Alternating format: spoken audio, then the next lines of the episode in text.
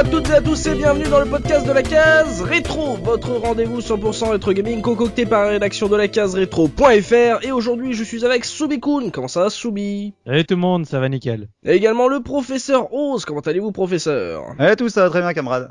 Et le fringant et sévillant Gerfo. Comment ça va Gerfo? Ça va très bien, salut tout le monde. Et aujourd'hui on va parler de Command Conquer, euh, cette série de stratégie en temps réel développée par Westwood Studios, éditée par Virgin Interactive. C'est sorti sur PC en 1995 et un an plus tard euh, sur la PlayStation et la Sega Saturn pour les sorties euh, consoles. Euh, donc messieurs, on avait déjà mentionné la série des Command Conquer lorsqu'on avait abordé Warcraft, souvenez-vous. Aujourd'hui on va s'intéresser à deux branches de l'univers de, de, cette série. On va parler d'abord de, de Tiberium, le premier épisode qui est sorti en 95, et aussi donc la, branche Alerte Rouge, donc de l'épisode sorti lui en 1996. Mais avant bah, de nous lancer dans le gros du débat, de parler des différences entre ces versions, de ce que ça a pu apporter à la série, des héritages que ça a, euh, ma question traditionnelle évidemment, quel a été votre tout premier contact avec ce jeu, Soubi?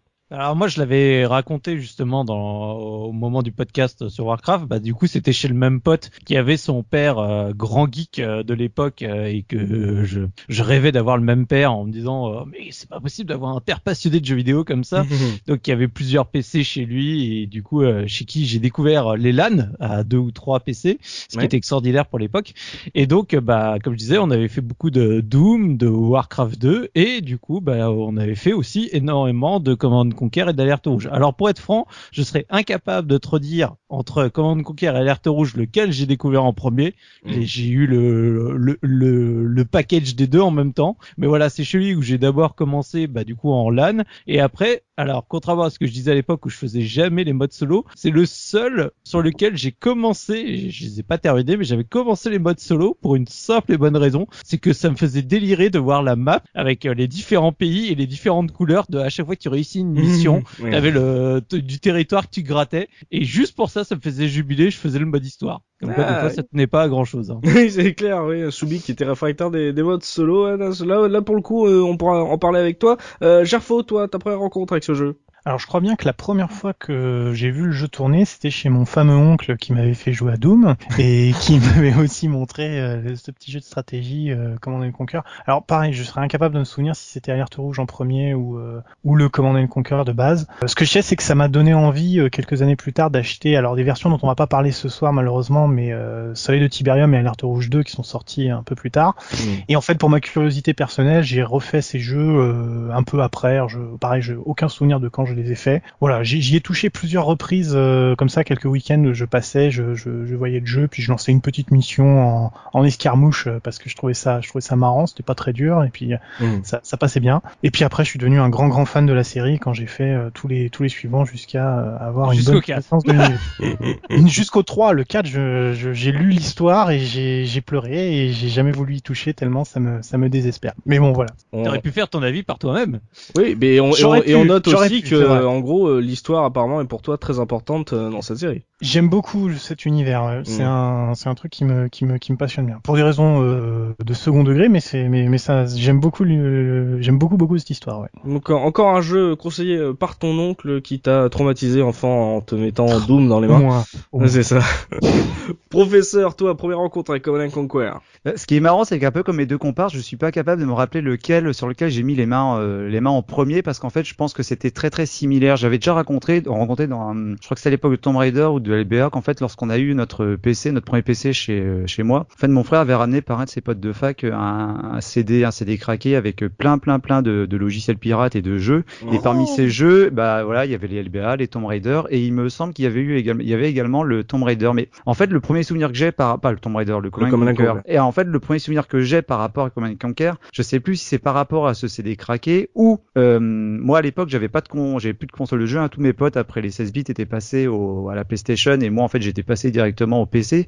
Et j'ai le souvenir d'être allé chez un pote un mercredi après-midi et en fait ils, ils, avaient ramené chacun, enfin mon pote avait une PlayStation, il y avait un autre copain qui avait ramené une PlayStation, ils avaient branché les deux PlayStation sur deux téléviseurs et puis ils étaient en train de se faire une oh. partie euh, un contrat de, de Command Conquer. Et en fait c'est la vache. Voilà, là je, mon, mon premier souvenir que j'ai par rapport à Command Conquer, c'est cette partie-là. On m'a mis une manette euh, PlayStation entre les mains et je crois même que c'était une des premières fois où je jouais à la PlayStation. Par contre, euh, Euh, je pense quand même que j'ai largement, j'ai beaucoup plus joué à alerte rouge parce qu'en fait, euh, après avoir eu un petit souci avec notre notre PC, il avait fallu en gros qu'on le reformate, on avait perdu nos données et le même pote de mon frère avait refilé un autre CD craqué avec d'autres trucs dessus et cette fois il y avait alerte rouge et donc c'est ce deuxième épisode que j'ai euh, j'ai beaucoup plus joué. Ouais, bah, le coup du des deux PlayStation là, c'était rare ça à l'époque. Hein. Bah. peu peu long essayé ça. Hein. Tellement rare que je crois que c'est une des rares fois où je l'ai euh, je l'ai vu expérimenter, mais c'était quand même assez lourd parce que comme je disais, il fallait quand même avoir deux téléviseurs. Oui. Donc le pote en question avait deux téléviseurs, je crois qu'il avait dû shipper la télé des, euh, On des rappelle, parents. les téléviseurs faisaient 35 kilos chacun. C'est ça. Et, et à l'époque, je sais pas pour vous, mais quand les potes allaient les uns chez les autres, ils transportaient leur PlayStation avec euh, dans leur beau sac euh, Sony euh, PlayStation avec tous les jeux. Et donc bah voilà. ouais. Et comme le, de, comme un Conquer avait le bon goût de proposer deux CD avec euh, une campagne par CD, bah en fait ça c'était assez approprié pour tester ce dispositif quoi.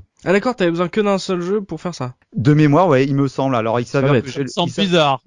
Oui. s'avère, il s'avère que j'ai le jeu, j'ai la version PlayStation du euh, Command Conquer que j'ai récupéré dans un lot que j'ai racheté à un pote. Mais il y a deux CD, donc il y a, il y a un CD pour chaque dire, campagne. Et il me semble qu'a priori, bah, quand tu joues, en gros, bah, tu joues à deux et chaque joueur choisit, euh, choisit, un, choisit un camp. Ah d'accord, bah ça peut être intéressant de ouais, se pencher là-dessus. Bah justement, histoire de lancer euh, les hostilités, on va jeter un coup d'œil euh, à l'arrière de la boîte avec euh, le pitch. Euh, j'ai pris justement comme le en parle haut, j'ai pris la version PlayStation, euh, la- l'arrière de la boîte et je vous avoue, je suis un peu déçu parce que on nous dit que c'est le jeu de stratégie ultime. Rejoignez les rangs du GDI ou de la confrérie du Node et appliquez avec patience votre stratégie implacable pour parvenir à la victoire totale. Voilà le, le pitch de Command and Conquer. Voilà, c'est c'est très succinct. J'ai- J'étais déçu pour une série comme ça qui, qui était chère à mon cœur. Euh, euh, voilà, on, on l'a très mal vendu. Euh, moi, en tout cas, personnellement, euh, je, alors je me rappelle plus comment j'ai eu euh, cette version euh, d'ailleurs à l'époque, mais euh, moi, ça me donne pas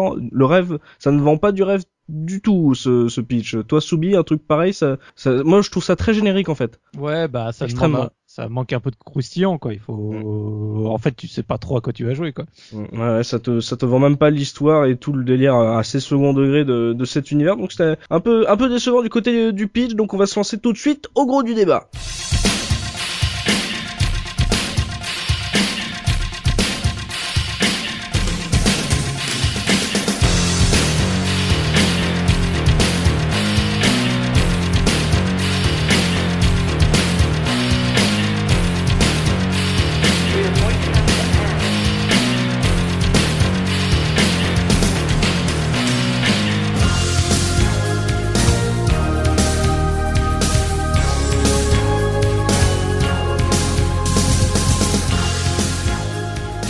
Alors comme on a pu le voir sur le pitch, ça nous compte pas vraiment l'histoire, l'univers de Command and Conquer. Gerfo, euh, histoire de, de placer les bases. euh, comment, euh, voilà, parle-nous des forces en présence et de l'univers proposé par Westwood. Alors c'est c'est un univers qui est assez euh, assez sympa comme j'ai dit moi dans, dans l'introduction. Moi j'aime bien j'aime bien les gros gros délires parce qu'il faut bien l'admettre. Hein, c'est un univers qui est très très délirant qu'il faut absolument pas prendre au premier degré. Alors en fait ça se passe en 1999. C'est le début de la du, du premier jeu. On- Il y a un matériau un petit peu mystérieux qui s'appelle le Tiberium. Alors qui Mm. porte son nom en fait du fleuve Tibre en Mm. anglais. Tiber, donc il fait Tiberium, et qui en fait est une, une substance assez euh, assez particulière parce qu'en fait elle se nourrit de tous les métaux et des minéraux qui sont dans le sol. Elle les concentre sous la forme d'un cristal qu'on peut ensuite collecter par des véhicules. Et il se trouve que c'est une formidable source d'énergie, une espèce de euh, euh, ce qui amène une, une révolution euh, énergétique euh, au, au niveau mondial. Mm. Alors il se trouve qu'il y a une faction qui, qui, a, qui semble assez en pointue dans le domaine, c'est ce la faction du Node, dirigée par le charismatique Kane, euh, et qui, qui en fait en, en contrôlant très rapidement les, les différents points de ressources du Tiberium qui sont apparus, va, va, va amener sa confrérie sur le devant de la scène politique et économique internationale. En réponse à ça, les Nations Unies décident de former le GDI, le Global Defense Initiative, et ça va amener en fait l'histoire de Command and Conquer, c'est la guerre entre le GDI et le Node pour le contrôle du Tiberium. Et c'est tout ce qu'il y a. Voilà, c'est absolument tout. Et donc à travers le, à travers ce conflit, en fait, on va résoudre un ensemble de mini conflits qui ont une influence globale à travers le monde, Mm. soit pour le compte du GDI, soit pour le compte du Node. Et voilà comment ça se passe. Alors euh, si ma mémoire est bonne, il y a deux, on a on a des, des alias pour les, les deux commandants qu'on est censé représenter. Un commandant Shepard du côté de Oh. du GDI, très original. John Shepard. Non, non, non, je crois pas. C'est un Mark, je crois, Mark Shepard, hein, quelque chose comme ça. Enfin, voilà. Et puis du côté de, du côté du Note, c'est le commandant Rafcho, si, si ma mémoire est bonne. Voilà. Donc, euh, des je trucs me rappelais même plus qu'on avait des noms. Si si, parce qu'il t'appelle, euh, il t'appelle d'une certaine façon et tout. Dans les manuels, c'est plus développé dans les manuels que dans Ah. vraiment dans le dans le jeu, parce que le manuel a une grosse importance pour l'histoire. C'est des jeux si vous les faites de, si vous les faites récemment, c'est c'est un peu plus compliqué de suivre l'histoire. Il y a énormément de background dans les dans les manuels. Et du coup, euh, voilà. Pour rappel, c'était des manuels à Ouais. 100 pages hein, parfois. Ah oui, carrément. Donc euh, l'alerte rouge, il était facilement ouais, de, une bonne centaine de pages pour Command and Conquer, je me rappelle plus, mais Ouais, parce que c'est du genre, euh, je vais pas rentrer dans le détail complet de l'histoire, mais euh, pour tout ce qui est le background du Node, euh, on nous explique tout ce qui se passe en Afrique, comment ça, comment le, la faction s'est montée, comment ils ont pris le contrôle de la Libye, de l'Égypte, etc. Enfin, il te raconte beaucoup beaucoup de choses avec des noms dans tous les sens. De, de, il te parle de, de, de chefs de tribus euh, dans un tout petit coin du désert qui du jour au lendemain se deviennent des vrais seigneurs de guerre, etc. Enfin, c'est pour le pour le côté un petit peu euh, mise en situation, c'est là Ouais. où c'est le paradoxe avec ce que tu as lu tout à l'heure sur le pitch qui lui semble effectivement très euh, très très sobre quoi. Ouais, c'est euh, ça. C'est voilà. Ouais, c'est ce que le c'est ce que la- le pitch a très mal vendu, c'est qu'ils ont créé un, un univers qui se base justement sur un monde contemporain, mais avec euh, tout un truc supplémentaire avec ce coup du Tiberium et de ces deux factions. Toi, Soubi, euh, que ça soit contemporain, contrairement à, un Warcraft par exemple, mais qu'il y ait du fantastique avec le Tiberium, etc. Euh, toi, ça ça te ça t'a parlé cet univers ou c'était pour le gameplay? Ouais, ouais, le- l'univers m'a parlé. Et pourtant, en général, je suis pas trop fan de tout ce qui est, euh, on va dire, euh, contemporain, moderne. Je sais pas ce qui m'attire le plus. Je l'avais notamment dit sur Splinter Cell. Mais là, euh, je, je trouvais que ça passait bien parce que l'intro te donne envie. Et puis après, faut pas se leurrer. Hein, c'est, euh, c'est du combat de chars, euh, d'infanterie et machin pour taper les, euh, sur la tronche d'hôte. Tu sais, c'est surtout ça qui, Mm. qui fait que, que tu te plonges dedans. Moi, à l'époque, tout ce qui était euh, chars, avions, euh, enfin tout ce qui était un peu euh, militaire, c'est quand t'es euh, ado ou autre, c'est des trucs que tu kiffes quoi. Entre ça, les dinosaures et les. euh, Oui, les, comme euh, Les Les cowboys, les- la collection de micro-machines militaires euh, avec le tas dans ton carton et, Ouais. et tu te fais des, des petites parties comme ça, c'est clair. ouais. Mm. Et moi, moi j'ajouterais parce que c'est vrai que j'ai dit que j'aimais bien le côté délirant, c'est que le point de départ est quand même assez sérieux, mais très vite ça Mm. part en sucette dans tous les sens avec euh, un- des poils de SF qui commencent à se mettre en place, qui Mm. ont beaucoup plus développé dans les jeux suivants. Mais c'est le, le point de départ se veut sérieux et puis très vite on fait mais euh, non c'est pas très sérieux en fait tout ça. N'importe quoi. c'est carrément n'importe quoi. Alors moi je vais crever Euh, l'abcès tout de suite parce que cette- ce côté délire qui est dans la dans, dans la série depuis ses débuts, c'est quelque chose que moi j'ai découvert que sur le tard parce que comme je le disais il y a quelques instants, T'avais moi pas ces jeux d'humour à l'époque. non, non, non, non. Ah, de, de, de l'humour, j'en ai toujours eu à revendre. euh, Bon, bref. Encore plus que moi, c'est ma, c'est c'est mon épice, c'est mon Tiberium, ça, l'humour. Euh, en fait, tout simplement parce que comme je jouais sur des versions qui étaient pirates, je, j'avais pas les, les scènes cinématiques. Ah. Donc, euh, donc en fait, pour moi, j'ai- t'avais pas la moitié du jeu quoi. Donc voilà, donc que pour moi le jeu, je l'ai pris vraiment au premier degré, c'est-à-dire que c'était bah voilà, STR. J'avais déjà, je m'étais déjà un petit peu frotté à l'époque sur euh, le Dune 2 sur euh, sur Mega Drive, donc je retrouvais un petit peu ces bases là. Il y avait un côté, pour moi, il y avait un côté très austère, c'est-à-dire le le jeu, je le trouvais très bon, mais beaucoup moins beaucoup moins fun en comparaison d'un d'un d'un Warcraft qui avait un côté vraiment euh, très délirant carrément dans le jeu. Là où les, bah, justement, en fait, pour vous dire, euh, après ma grosse pause jeu vidéo, lorsque je me suis réintéressé donc aux médias vers 2008-2009, je crois qu'à l'époque il y avait Alerte Rouge 3 qui devait sortir sur sur PC et je comprenais pas parce que je voyais des images où je voyais des acteurs, des bimbos et tout. Je disais bah dis donc, Alerte Rouge, ça a vachement changé depuis les années 90 quoi. Et en fait, bah, en, en grattant un petit peu, je me suis rendu compte que bah ouais non, il y avait des, des images, des photos, des trucs que je me rappelais avoir vu dans les magazines, mais je pensais que c'était des, des, des photos, des, des, des trucs, des, des, des séquences live qu'on voyait à la fin du jeu. Le mec Comme il a redécouvert le jeu. Et voilà, moi c'est des jeux que j'ai jamais fini. Donc en gros, ces séquences live, je les ai découvertes récemment lorsque j'ai un peu relancé les jeux pour préparer l'émission. Ou par exemple, je vois la séquence d'intro, je me dis ah ouais en fait non, bah le ton était donné dès le début, j'étais juste complètement passé à côté quoi. Ah, le, le pirate a été puni en fait. Euh, C'est bien ça, une belle morale ça au final. C'est que donc Ouais. euh, toutes ces toute cette partie, comme dit Soubi, c'est presque ouais, c'est 50% de l'histoire, de l'ambiance que ça t'amène. Mais par contre, ça change. Pour moi, ça change la facette du jeu parce que je le dis, hein, j'insiste, le jeu en lui-même, bon, il est très très solide, très efficace, mais dans dans les séquences de gameplay, il, je le trouvais extrêmement premier degré, c'est-à-dire sans euh, sans humour, euh, alors que le fait justement d'avoir ces séquences live qui viennent introduire ou clore justement les, les, les séquences de jeu, eh bien, ça rajoute une certaine légèreté par rapport à tout ce que tu peux faire de- dans, et au massacre que tu peux commettre dans tes parties. Quoi. Ouais, avant de cramer Oui. quelques troupes, euh, tout de suite, ça te, ça te détend un peu, tu vois. Tu te sens moins, moins partie prenante de, Mm. de écraser des, des piétons, quoi. Il faut quand même avoir un peu de recul. Il faut avoir un peu de recul sur les scènes cinématiques parce que moi je me souviens quand j'étais gamin et que j'écoutais les, les cinématiques, ça me semblait très très sérieux, tu sais, pour Oui. un pour- tu fais Ouah, commandant, euh, il faut absolument que vous repreniez le contrôle de notre base en Europe de l'Est, euh, c'est super. Tu sais, enfin, en fait c'est quand t'es plus adulte et que tu fais putain c'est super mal joué, c'est très, euh, c'est là où tu fais euh, ouais bon euh, c'est là où ça te fait rire, mais euh, sur le sur le coup moi quand j'étais gamin je prenais ça vachement sérieux, je fais ouais je suis un commandant, j'ai mes tanks, j'ai mes chars, c'est trop bien et tout. Mais oui, ça fait rire avec le recul du temps, parce que sur le coup, moi, ça m'avait pas frappé, hein, le côté Ah ouais euh, très très second degré du truc. euh, c'est c'est pas évident. C'est vraiment euh, pour les gamins, c'est Ah. c'est c'est le côté power fantasy, quoi. Mais c'est pas du tout. euh, On peut le sentir un tout petit peu Ouais. quand même sur l'in- l'intro du Command and Conquer où tu vois justement, t'as l'impression d'avoir un spectateur qui est en train de zapper justement sur les chaînes de télé où tu vois, euh, t'al- t'alternes entre des, informa- des, des- les informations qui te parlent un peu du conflit entre le GDI et le Node et puis à un moment t'as une séquence de telenovela où tu vois un couple qui se bastonne et puis qu'après ça fait des bisous.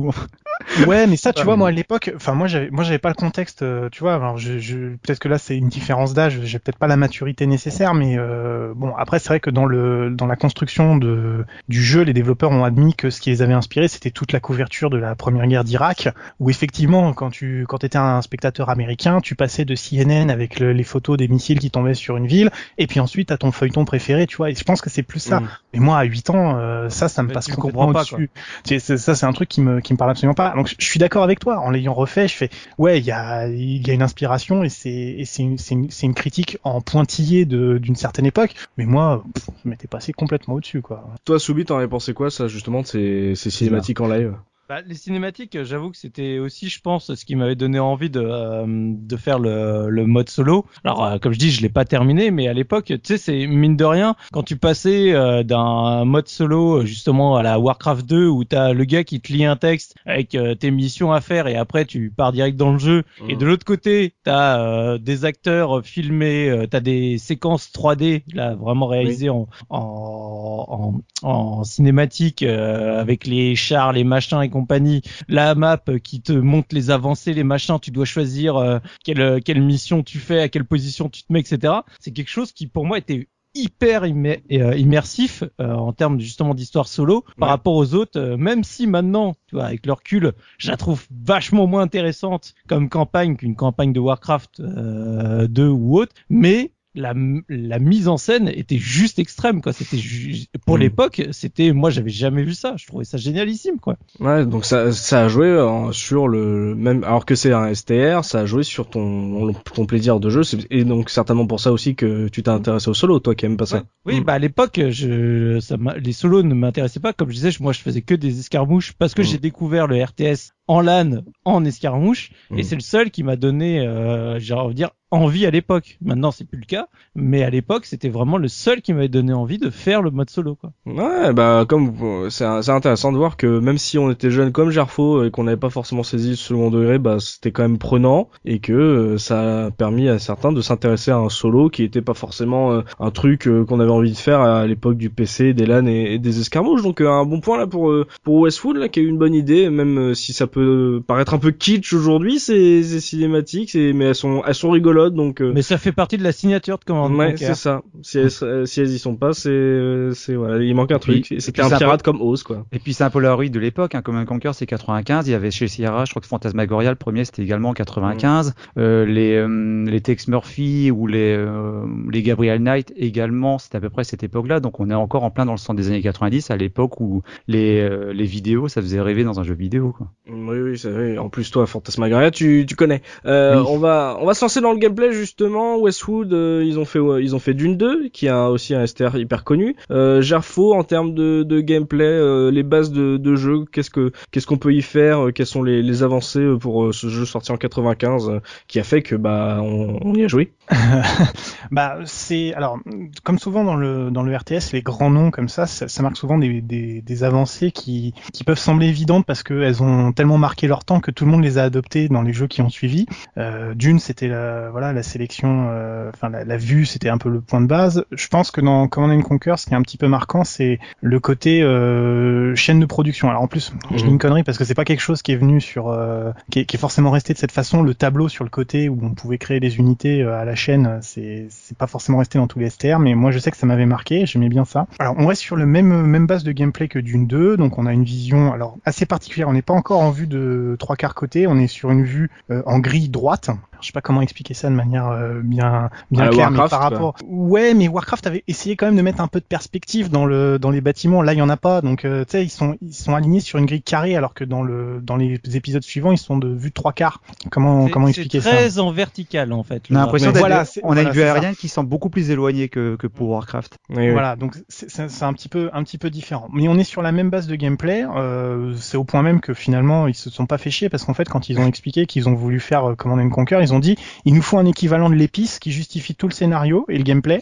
Et donc ils ont créé le Tiberium. En fait, C'est pas faux d'un coup quand y penses. Mm. c'est exactement le point de départ. Ils ont dit on veut faire une autre série, mais on sort de Dune, on crée un truc à nous. Bah donc euh, on va créer une seule ressource et puis comme ça, on a toute notre base de gameplay qui est déjà fait. On a les récolteurs comme dans Dune, on a les unités qui sortent des baraques comme dans Dune, on a les unités mécanisées comme dans Dune. Et voilà, c'est après ils ont juste changé le contexte. Et euh, au départ, quand on regarde ça, c'est ça ressemble vraiment énormément à juste une mise à jour graphique Mm. de Dune, mais avec un, un environnement et un contexte plus moderne euh, et plus éloigné de la science-fiction. Voilà. Ça t'a pas euh, trop dérangé ça le coup euh, Il y a qu'un qu'une seule ressource? Non, parce que comme euh, alors on n'a toujours pas fait l'épisode sur Starcraft, mais euh, il y a le, le fait de voir plusieurs ressources, ça veut dire gérer plus de péons et c'est chiant quoi. Donc euh, moi je trouve donc. euh, Ouais là c'est plutôt ouais, ça, ça ça va directement à la enfin en- à la ouais, préparation tu- de la- l'assaut fois, quoi. Voilà, ouais c'est ça, parce que je l'ai déjà dit, je suis nul dans les STR, donc moins il y a de choses à faire et mieux je me porte. Donc euh, voilà, c'est c'est voilà. Donc moi moi ça me dérange pas vraiment. Euh, je trouve que c'est ça va direct à l'action quoi. Puis en plus dans le contexte de description de l'univers, ça calait bien.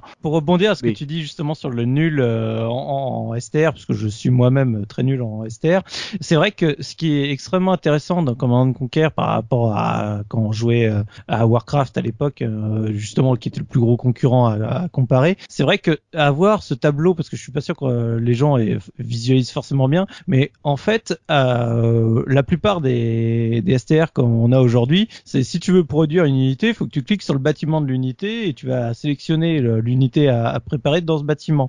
Là, l'avantage, c'est qu'à partir du moment où tu as débloqué l'unité ou le bâtiment à construire, l'amélioration, bah, tout se met sur un sur euh, deux colonnes qui sont sur ta droite et n'importe où tu es sur la carte, tu as juste à cliquer sur l'icône pour que ça se mette en production. C'est-à-dire que t'es pas obligé de te faire chier avec des raccourcis clavier, des machins, des trucs. Tu peux être à l'autre bout de ta base, tu t'en fous, tu pilotes quand même toujours tout ce que tu es en cours de production. Tu vas avoir comme un timing, un timer qui se qui se déclenche voilà, en production, et une fois que tu es arrivé au bout, tu sais que c'est prêt, tu peux le, le faire. L'avantage, c'est notamment sur la production des unités, c'est que cette gestion-là, ça permet de même, donc, aux gros nulos comme moi, de produire extrêmement vite. C'est vraiment, tu sais, clic, clic, clic, clic, tu sais que dès que c'est fini, tu peux en recliquer euh, sur une, tout à la souris sans euh, te faire chier avec tout un tas de raccourcis clavier, etc. Et ça, c'est extrêmement jouissif quand, justement, tu es pas un grand spécialiste euh, du raccourci clavier.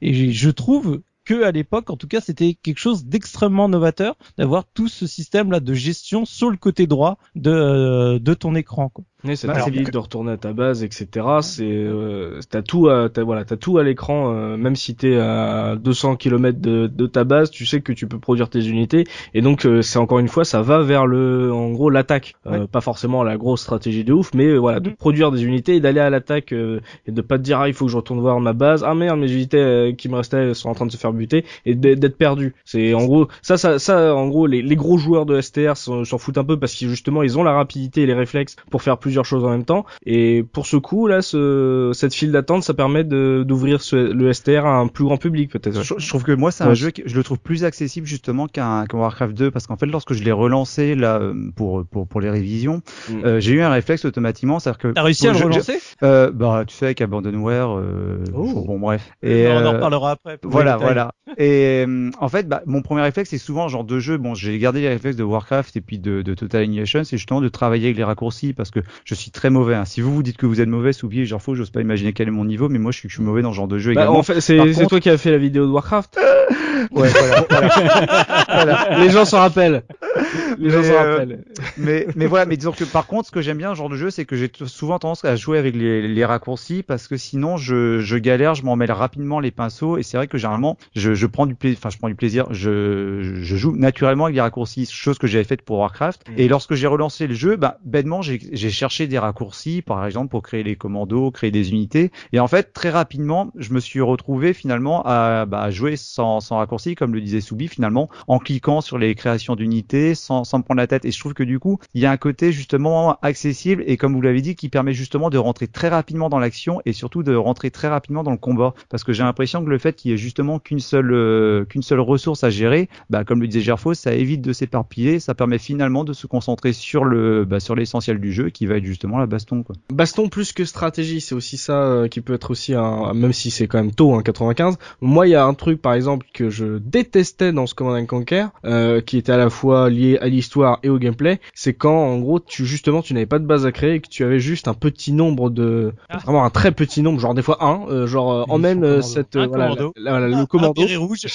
J'avais horreur de ces missions parce que je trouve que ça se prête pas au jeu entre guillemets euh, bah, Individuel. solo quoi, voilà, individuel. Ouais, on est on est plus dans un gameplay massif. Et là du coup je refais encore le comparo avec euh, Warcraft parce que je me rappelle de ce que disait Gerfo où il disait justement qu'il aimait pas trop les, le design des gros personnages dans Warcraft 2 mais il y a un truc euh, dans dans Command Conquer c'est que je trouve que simplement les unités étant très fines elles sont parfois justement difficiles à, à cliquer de manière individuelle. On crée rapidement des groupes d'unités pour aller à l'attaque ou pour faire des blitzkrieg. Mais comme tu dis quand tu as des, des missions où tu dois jouer une personne ou un commando ou un espion euh, c'est beaucoup plus difficile, je trouve, à gérer que dans un Warcraft où finalement les, les unités étant un peu plus grosses, bah, tu pouvais les, les manipuler plus facilement. Bon, ça après c'est un avis personnel. C'était une question d'échelle. C'était pas une question de parce que je suis tout à fait d'accord que sélectionner l'infanterie dans premier Command and Conquer, c'est c'est ultra pénible. hein. Enfin, c'est pour peu surtout sur les petites missions comme tu dis où tu tiens à toutes tes unités parce que tu sais que si tu la perds, le prochain affrontement il va être très compliqué. Euh, c'est c'est vraiment pénible. Moi,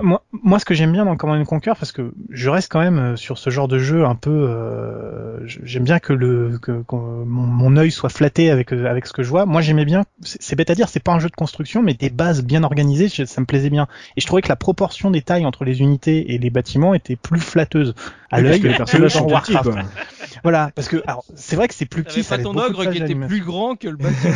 Mais voilà, c'est ça, c'est ça les trucs. Enfin, je veux dire, une centrale électrique, parce que on, en reparlera dans le gameplay, mais la base, c'est l'électricité pour faire fonctionner les bases. Euh, le, la centrale électrique, elle est quand même plus grosse que le MV qui passe à côté, quoi. C'est pas comme dans, dans Warcraft où le, le- la baraque, elle est plus petite que le soldat de base, quoi. C'est, qui moi me dérange, quoi. Mais bon, voilà. Après, c'est c'est des détails, hein. Mais, c'est vrai que en termes de et les pratique, proportions, c'est pareil avec les épées dans les jeux japonais. euh, Oui, c'est ça, mais c'est- c'est c'est con à dire, mais tu sais, quelque part, je suis peut-être un peu, euh, tu sais, j'ai besoin que mon œil soit soit soit flatté, mais c'est c'est mes standards. Qu'est-ce que tu veux que je te dise? J'y j'y peux rien. C'est c'est ce que j'aime, donc euh, voilà.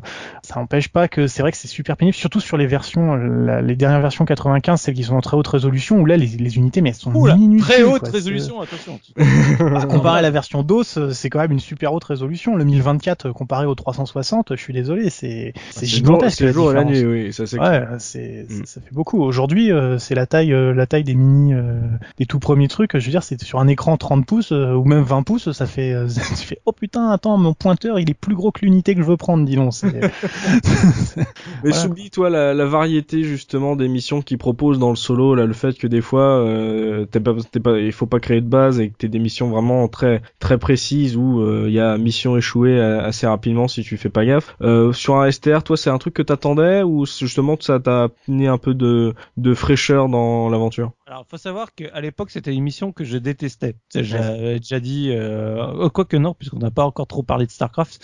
Euh, du, du coup, c'est vraiment les, les missions que je n'aimais pas du tout à l'époque dans les campagnes. C'est moi, même si c'était une campagne, j'ai- j'aimais construire, j'aimais taper dessus. Par contre, à l'inverse, euh, bah pareil, à l'heure actuelle, c'est les missions que je préfère. Je trouve ça beaucoup plus fandard de vraiment gérer avec très très peu, enfin en gros, des ressources complètement complètement bloqué et Mhm. te débrouiller avec ça, je trouve que c'est finalement celles qui sont les plus fun. Mais j'avoue qu'à l'époque, moi, ça me dérangeait énormément. J'aimais pas du tout le fait d'être complètement bloqué et d'avoir bah, la terrible mission commando où t'as juste un gars Mhm. qui doit aller dynamiter tous les trucs euh, Elle est et juste horrible. Elle est Ah juste ouais. horrible cette mission. hein.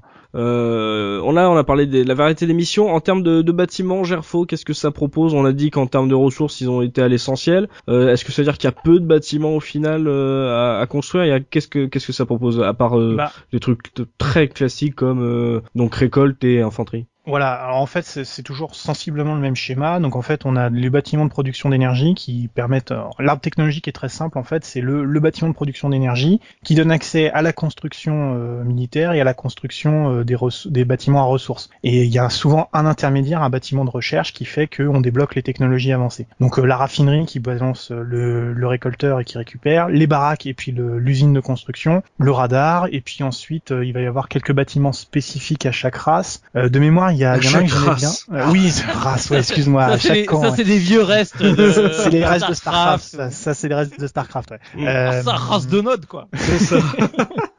Ouais, il y en avait un que j'aimais bien, c'était la rampe, euh, la rampe spéciale qui te larguait un tank euh, du côté du GDI. Je sais pas si vous vous souvenez de ce, de ce bâtiment. T'avais un, t'avais un avion qui venait régulièrement en fait te déposer un char sur une rampe qui montait et en fait donc comme le, le ah T'imagines un gros porteur, t'imagines un gros porteur qui aurait un, un char sous son, sous lui. Il fait un- une approche en ras du sol, il décroche le char et le char il roule jusqu'en haut de la pente, donc il ralentit et il repart en arrière et, il te donne l'unité en fait. Pas le node C'était le node? Je vais avoir l'air con si c'est le node. c'est l'un des Enfin, deux voilà, c'est un des deux. Ouais, voilà, c'est un des deux qui, qui avait ça. C'était un bâtiment qui me faisait bien marrer parce que c'était. euh, Je trouvais l'animation assez sympa en fait. euh, Du genre toutes les toutes les X minutes, t'avais un avion qui traversait la carte et qui venait de déposer un char qui, en gros, j'imaginais le mec qui était aux commandes du char. Tu sais, il fait putain, faut que je m'arrête avant de tomber quoi. Tu sais, et voilà, et il se cassait la gueule quoi. Donc. euh, Mais de ça dans les STR, c'est toujours euh, excitant de regarder en fait l'animation des bâtiments, ce qu'ils proposent et tout, de voir les le soin du détail. Euh, Moi, je faisais Ouais. beaucoup ça sur euh, les Edge of Empire aussi. C'est quand tu crées un bâtiment, t'as aussi envie de découvrir, que, de voir jusqu'où ils poussent le l'animation et trucs euh, comme ça. C'est c'est pour ça que moi je préfère les les jeux qui sont gestion tra- stratégique plutôt que attaque pure. Ouais. Et euh, par contre, euh, ce, qui, ce qui était très bizarre dans Command Conquer, c'est que les bâtiments, tu ne pouvais pas le mettre n'importe où. C'est-à-dire qu'il fallait forcément que le bâtiment que tu construisais soit accolé à un autre de tes bâtiments. Ce qui, euh, quand tu te remets dessus euh, des années plus tard, euh, c'est très très perturbant. Tu dis, C'est mais, marrant, ça, c'est une sorte d'héritage justement de Dune 2 parce que dans Dune 2 justement pour installer les bâtiments, il fallait que tu mettes des plaques de, il fallait que tu mettes du ciment en fait, il fallait que tu fasses des, des fondations pour pouvoir installer les les les Ouais, bâtiments. construire en sur fait- du sable, c'est pas facile. Hein. Et sinon, et, mais j'avais oublié, c'est vrai que dans Command Conquer, parce que il, autant dans Warcraft, t'as un peu de liberté pour mettre les bâtiments où tu veux, et t'essayes généralement de les espacer un petit peu en te disant, bah si jamais il y en a un qui explose, on va éviter que les autres à côté ne, ne soient endommagés. Et dans Command Conquer, bah, c'est un petit peu ant- antinomique de ça, parce que finalement, tu dois les coller les uns aux autres. Alors tout à l'heure, Gerfo, quand tu disais que tu voulais qu'il soit bien organisé ta base, mais finalement, t'es es un peu limité de ce côté-là, parce que t'as peu, t'as peu de latitude, quoi. Donc moi, c'est vrai que ça m'a troublé un peu, parce que tu te dis, bah tiens, là, par exemple, si je mets le, je sais pas, la caserne trop près, euh, le soldat empêchera, la, par exemple, la moissonneuse de, de venir dans la raffinerie. Mais en fait, non, de Mhm. toute manière, on t'oblige à, on t'oblige à le faire. Et on compte l'espace de séparation dans la construction du bâtiment en fait. C'est-à-dire quand tu construis la baraque, tu construis la baraque et le terrain où les, les unités vont sortir en fait automatiquement. Ce qui fait que tu peux très coller. Mais moi je collais pas beaucoup mes bâtiments, je laissais toujours un carré d'écart pour qu'ils puissent circuler facilement. Mais le pire c'était quand tu voulais protéger avec des sacs de sable, enfin avec des murs, t'étais obligé de construire carré par carré les murs quoi. Ça c'était long. insupportable. Et ça se prête Insupportable. absolument pas en fait au, au rythme du jeu en plus. Ah ouais, alors ça, ça, c'est s'il y a vraiment un, un truc qui est pénible dans, la, dans le système de construction dans Command Conquer, c'est vraiment celui-là parce que ça ils n'ont pas résolu avant Firestorm, qui était l'extension de Tib- Soleil de Tiberium, et jusqu'à ces époques-là, donc ça fait au moins trois jeux où tu étais obligé de construire tous tes murs un carré par un carré. Quand tu voulais en- entourer des bâtiments importants, pénible. Oh là là. Allez les gars, on est parti pour construire nos murs. C'est- Ça, et un truc idiot aussi, quand tant qu'on est sur les bâtiments, la nécessité de construire des bâtiments pour stocker l'argent, Ah. les silos. Les fameux silos de Tiberium. C'est- C'était relou, mais je trouvais ça assez logique au final. C'est très logique et ça a amené un petit peu de stratégie parce que ça voulait dire que tu pouvais piquer l'argent de l'autre en lui piquant ses bâtiments où il stockait son fric. Mais mais c'était c'était super pénible. T'étais en plein dans ta bataille et tout. Silo nécessaire. Non non non non non. Putain j'ai pas le temps là. je suis Ouais, en train de gérer euh, quatre Ouais. quatre unités. Que, euh, non je pour- perds du fric. pour, pour expliquer un peu, c'est qu'en fait, euh, bah, contrairement à la plupart des RTS où à partir du moment où t'as mis tes péons à aller chercher, euh, ta base, tu récoltes, tu récoltes et t'as plein de thunes. Là, le souci, c'est qu'en fait, bah, comme on disait, c'est tu récoltes du tiberium. Le tiberium, bah, à un moment, bah, il faut le raffiner, il faut le mettre quelque part. Et du coup, bah, ta raffinerie, en gros, tu peux stocker que 1000 maximum dans ta raffinerie et après chaque silo, tu vas stocker 1500 en plus. Mais 1000 et 1500 dans le jeu, c'est assez peanuts parce que de mémoire, quand le truc va chercher du tiberium, il t'en ramène 700 hein. et chaque euh, construction, euh, ça te coûte facile 1000, 1500, euh, 800 pour euh, pour un, char. de base, un péon de base, c'est 100, je crois. Ouais, donc euh, c'est c'est c'est des valeurs qui sont assez énormes, donc qui arrivent très très vite à partir du moment où tu commences vraiment à à pas construire rapidement, euh, l'argent ça s'accumule et Mm. donc là t'es obligé de construire tes silos de tiberium, etc. Et après, c'est pas un jeu qui euh, repose euh, sur le, en gros, les économies parce que tu, tu dépenses tout le temps ta thune au, au- à Ah, peu près à la même vitesse quoi, ouais, que De tu toute façon, il faut, il faut, faut, faut jamais, euh, mais comme dans tout RTS, hein, normalement, t'as jamais à faire du stock. Hein, faut que tout ce que tu récoltes soit. Ah, dépensé. moi sur des euh, Edge of Mythology ou Rise of Nation, euh, moi je, je me pose, hein, euh, je mets 5 heures pour faire une partie, mais ouais. Oui, mais c'est pas une, c'est Oui, pas je sais. efficace. Oui, c'est- c'est ça. Et, mais il y a des trucs qui sont, il y a plein de petits détails dans, dans Command and Conquer, dans- au niveau du gameplay que j'aime beaucoup, euh, que ce soit bon, bah la gestion de l'énergie, parce que c'est vrai qu'il y a des bâtiments, chaque bâtiment va consommer plus ou moins de l'énergie, et à partir du moment où t'es T'as trop d'énergie, bah du coup t'as certaines fonctionnalités qui sont perdues et euh, ça je trouve ça vachement intéressant. T'as le le truc qui est tout con mais que je trouve assez rigolo, c'est au niveau du tiberium. En fait, ça reste une ressource, euh, on te la voit un peu comme un truc vivant, tu vois. Tu sais, c'est une plante un qui pousse. C'est un poison. Donc déjà un, quand tu regardes sur la carte, bah des fois tu la vois un peu pousser. Tu sais, si tu la laisses, euh, tu sais, sans trop la récolter, tu vois des, des petits points qui qui poussent, Mhm. qui vivent. Et comme c'est aussi une euh, truc, c'est-à-dire que comme euh, disait Oz, c'est un poison, c'est-à-dire que si t'as des unités à pied qui vont dessus, Ouais. bah elles meurent au fur et à mesure. Je trouvais ça génial. Ça, Mm. c'est, ça t'oblige quand même à faire gaffe. Si tu fais une bataille en plein milieu de ton champ de Tiberium, bah tu vas perdre des thunes, hein, parce que bah la bataille, t'as les gros chars qui passent partout et machin et les gros tirs. Donc forcément, ça fait un peu de dégâts dedans, donc euh, ça te fait moins de thunes. C'est, c'est tout un tas de petits détails que que je trouvais euh, vraiment euh, rigolo. Et alors après, en termes de gestion, euh, on va dire. euh, de tes unités, le gros gros point fort de Command Conquer, ça reste le fait que bah t'as pas de limite de création d'unités déjà. Ça c'est quand même super appréciable de pas obligé de passer ton temps à construire des baraques pour avoir euh, trois péons en plus euh, Mm. Euh, dans, dans dans ta base et en plus tu peux sélectionner. Allez, je Ah, prends tout ça Mm. et vous y allez. Et ça, c'est quand même jouissif, quoi. Parce que franchement, quand t'es là, euh, tu sais, que ce soit dans, dans Warcraft ou autre, ah, putain, j'en ai sélectionné 9. Ah ouais, mais j'en avais 12. Ah, bah, fais plein de groupes. Non, mais ça me fait chier de faire des groupes. Euh, tu sais, c'est, là, c'est clac.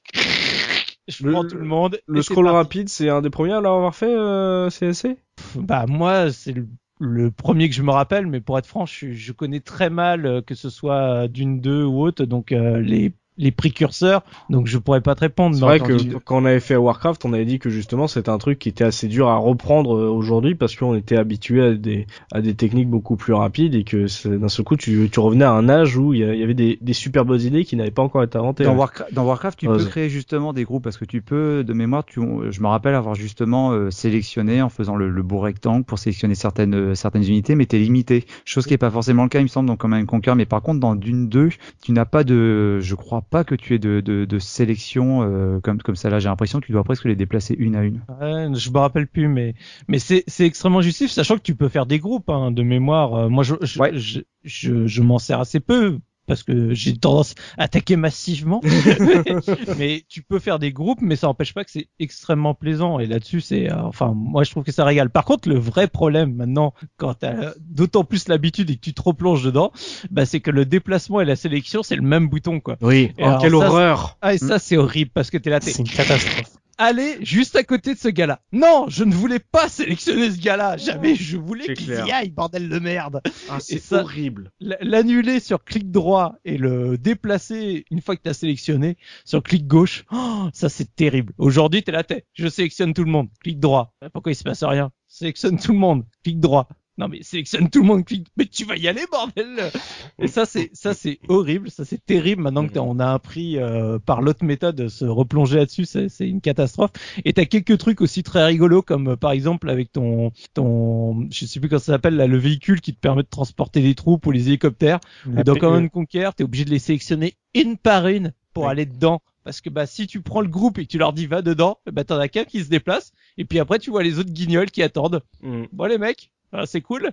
Bon bah on fait quoi C'est Et ça, puis ça, si ça pas être optimisé, ça. ouais. Ouais. Et puis si tu cliques trop vite, c'est le bordel. Hein. C'est- Tu vois qu'elles sont, elles sont plus d'accord. Elles font oh non mais qu'est-ce que tu me fais là? Non mais euh, vas-y toi d'abord. Non non mais toi d'abord. Vas-y je t'en Non mais les gars man- c'est la guerre là. Il manque aussi certains Ouais, trucs, c'est que par exemple, bah, on est, je suis obligé de faire tout le temps le comparo à, à Warcraft, c'est que hum, par rapport, on, on est sur un jeu, comme on l'a dit, qui est très offensif, mais moi quand je fais, quand je joue un STR, je peux pas m'empêcher lorsque j'envoie finalement une, une troupe attaquer l'ennemi, j'essaie de garder toujours bah, des troupes en arrière pour garder un peu ma base, quoi. Et généralement, j'aime pas que mes, moi en fait, ça me stresse d'avoir mes, mes soldats qui sont là à attendre sans rien faire. Et euh, dans Warcraft, j'appréciais d'avoir le, le, le petit bouton patrouille qui permettait en fait à tes personnages bah, de, de tourner un peu sur une certaine sur une certaine zone pour pour surveiller. Et là, par exemple, dans Command Conquer, alors ou alors j'ai euh, je sais pas, j'ai merdé dans mes révisions, mais euh, j'ai pas j'ai pas j'ai pas cette option là. Donc moi quelque part, ça me ça me stresse un peu. Alors certes, les unités tirent à vue lorsque tu as un ennemi qui euh, qui qui, qui s'en approche, mais elles restent quand même si- pour peu que tu as créé des groupes. Et moi, je Ouais. suis très fervent de ce genre de stratégie. Bah t'as tes personnages finalement qui restent euh, comme des péons là plantés comme des piquets au milieu du sol à attendre qu'on vienne tranquillement les titiller. Quoi. C'est des militaires, tiennent pas un stand de crêpes, monsieur. Hein. Non mais c'est c'est vrai que l'IA là-dessus des fois est assez terrible ou même quand tu déplaces tes troupes ou euh, du coup tu te retrouves si tu leur dis allez là-bas et puis t'as deux unités qui étaient là en plein milieu que t'as pas fait gaffe le temps tu sais, tu t'y ailles tu Mm. les vois ils traversent ils se font Oui. canarder ils se font tous défoncer mais non non on continue les mecs on continue c'est parti on se fait tous défoncer Unité détruite. Et n'était détruite C'est bien, c'est bien cela dit parce que Ouais, par rapport à Warcraft, il y a quand même une, auto- une automatisation des unités. C'est-à-dire que dans Warcraft, on était vraiment quelque part dans la micro-gestion, enfin dans la micro-gestion, faut pas que j'ai exagéré, mais pour se rappeler les péons, il fallait leur dire bah va chercher du bois, va chercher de l'or, va chercher de l'or. Euh, telle unité, il fallait dire bah tiens toi tu vas patrouiller, euh, toi tu vas rester là, tu vas garder telle unité. Fallait vraiment leur dire que faire, tandis que ici au moins dans dans dans Command and Conquer, tu sors euh, tu sors un, un milieu, enfin euh, la moissonneuse, elle sort de la raffinerie, elle va directement chercher le le, le Tiberium si je si je me rappelle bien. oui, c'est automatique. donc voilà, il y a, il y a quand même il y a ce côté-là qui est qui est qui est agréable, même si évidemment il y a des inconvénients, mais au moins il n'y a pas cette, cette, cette micro-gestion à faire, ou tout du moins elle est beaucoup moins Ah, moins si, si, embêtante que sur Warcraft. t'as plein de micro-gestions à faire avec tes tanks pour rouler sauvagement sur la Oui, voilà.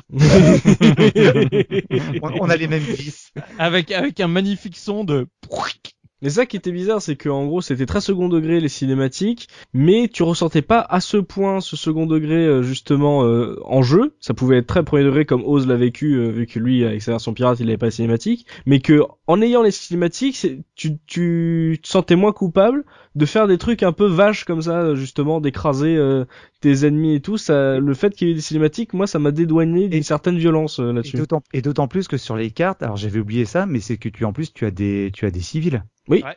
Que ça, enfin moi j'avais j'avais pas souvenir que ce soit sur euh, sur Dune ou sur euh, sur Warcraft, mais tu as quand même des bah voilà t'as des t'as des sur la carte des fois t'as des personnages qui sont ni alliés ni adversaires. Ça faisait penser à Et- Desert Strike, moi. Et, oui, et puis comme dans Desert Strike, bah tu peux quand tu quand tu sens que ta partie est perdue, tu peux t'a- t'amuser à tâcher. Euh, on revient quand même sur le multi. Soubi, toi, euh, euh, vu que tu- justement tu, tu aimes les escarmouches, tu aimes te confronter avec tes amis, euh, t'en avais pensé quoi de ce multi de CSC Alors bah moi j'avais adoré à l'époque. euh, Alors sachant qu'on a quand même plus joué au multi euh, alerte rouge parce que forcément un peu plus abouti, mais euh, moi j'avais adoré. Alors par contre après nous on faisait toujours du 1 contre 1 aussi puisque bah, j'étais avec euh, les deux PC, euh, un dans chaque pièce euh, et donc euh, du, du père de, de mon pote. Après je pour être franc. euh, je serais incapable de dire jusqu'à combien on pouvait jouer en LAN, en, en modem, etc. Euh, de mémoire, de toute façon, tu pouvais, tu pouvais faire du modem. Euh, le, tu devais avoir un logiciel, je crois, de Westwood, le Westwood Chat. Alors pour les gens qui lisent les commentaires dans le dans le Ouais. sur le site, euh, Ouais. la page Wikipédia dit de 1 à 8 joueurs pour alerte rouge. À 8 Ouais, 1 à 8 joueurs pour l'alerte Ouais. rouge et visiblement 8 joueurs également pour Command and Conquer. Ça me paraît Ouais. bizarre, mais bon. Ouais, pas mal quand même. Hein. Et, do- et donc à l'époque, il faut savoir que quand tu faisais euh, des parties en ligne, bah, euh, t'avais pas tous les systèmes à la Battle.net comme aujourd'hui ou autre pour te trouver. Hein. C'était euh, à l'ancienne. Hein. Et même, euh, comme j'avais déjà dit à l'époque de Warcraft, bah, faire euh, faire euh, un réseau euh, bah, sur Command Conquer, ça te demande du temps. Ah oui, oui. Faut, faut tout installer, etc. Je me rappelle, il y a quelques années, quand j'étais encore, euh, ça doit être il y a cinq ans, euh, du coup, on était en déplacement avec un, un ami et on s'était dit un soir pour rigoler, ah bah tiens, euh, et si on se faisait une partie de Alerte Rouge, euh, on l'avait réinstallé, relancé. Euh, à l'époque, c'était XP, ça passait encore. Ordinateur portable C'était encore installable, oui, sur ordinateur portable. Ouais. Et on n'a jamais réussi à configurer le LAN, Mais- on n'a jamais pu se faire une partie. Parce le- que, en, en retombant dans toutes les trucs qu'il fallait rentrer, les données, machin, on était là, on fait, mais qu'est-ce que c'est que ça? Je me rappelle même plus. Oh et, là, on a, on a bloqué. On n'a jamais réussi à, à relancer une partie correctement, quoi. C'est ça, c'est t'es sur le, t'attends, t'es sur le jeu, tu me vois? Non. Mhm. Tu vois la Mhm. partie? Non. Non. Bon, qu'est-ce qu'on a oublié de faire? Ah, prenez c'est- ça. Mais Et donc- euh, ça, Et donc à l'époque, t'avais une- de mémoire, tu avais le Westwood Chat qui était euh, un, petit logiciel installé qui permettait de chatter avec les autres joueurs de Command Ah. Conquer, se donner l'IP. Oh, en fait, c'est quoi ton IP Vas-y, on essaye de jouer ensemble. Dans deux heures, peut-être qu'on fera une partie. Ah, il y avait un petit IRC euh, vendu avec le jeu, ça. Bah, de mémoire, oui. Hmm, Gerfo, on t'entend pas, tu as pas essayé ce multi? Non, non, pas du tout. J'ai aucune connaissance du truc. Moi, c'est Tu regrettes? resté au skirmish. Bah, je sais pas, vu que j'ai pas le super niveau, je suis pas sûr que ça soit vraiment. Le mec déjà blasé.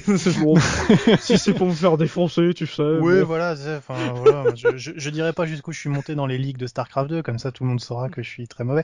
Non, non, c'est, voilà, euh, c'est, c'est pas mon truc, moi, le- la stratégie en, c'est- c'est- je trouve ça extrêmement frustrant, en fait. Déjà, l'ordinateur, parfois, j'ai du mal dans les modes de difficulté max, alors un humain, c'est même pas la peine, quoi. Donc, non, euh, mais je, mais bon, après-.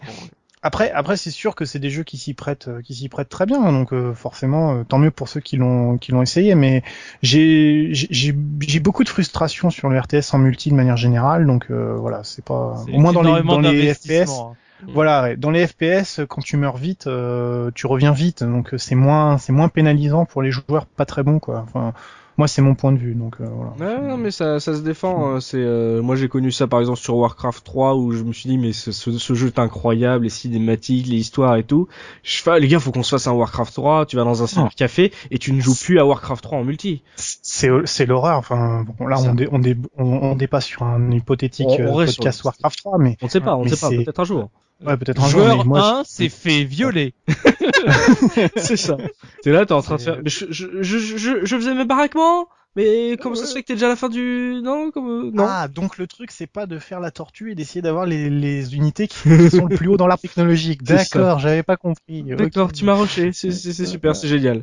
Euh, avant de passer euh, à la revue de presse et donc d'enchaîner sur euh, Alerte Rouge, on va faire un petit point sur la technique justement. Euh, on a parlé juste de- du point de vue, euh, la, la caméra, on va dire, de, de ce CNC. Est-ce que le fait qu'il y ait un nombre assez, assez important d'unités, ça faisait que pour vous, techniquement, c'était imposant pour euh, 95, euh, Soubi? Alors, euh, il faut savoir que du coup techniquement le ça, ça dépendait aussi sur quelle version tu jouais. Moi il faut Oui. faut savoir que j'ai joué sur la version Windows 95. Donc déjà ça changeait beaucoup par rapport à la version DOS parce que Oui. pour être franc, je- à l'époque je savais pas qu'il y avait des différences, j'avais jamais trop fait gaffe hein. tu sais moi on me file le CD, j'avais mon PC, j'avais Windows 95, j'ai joué là-dessus et puis basta quoi.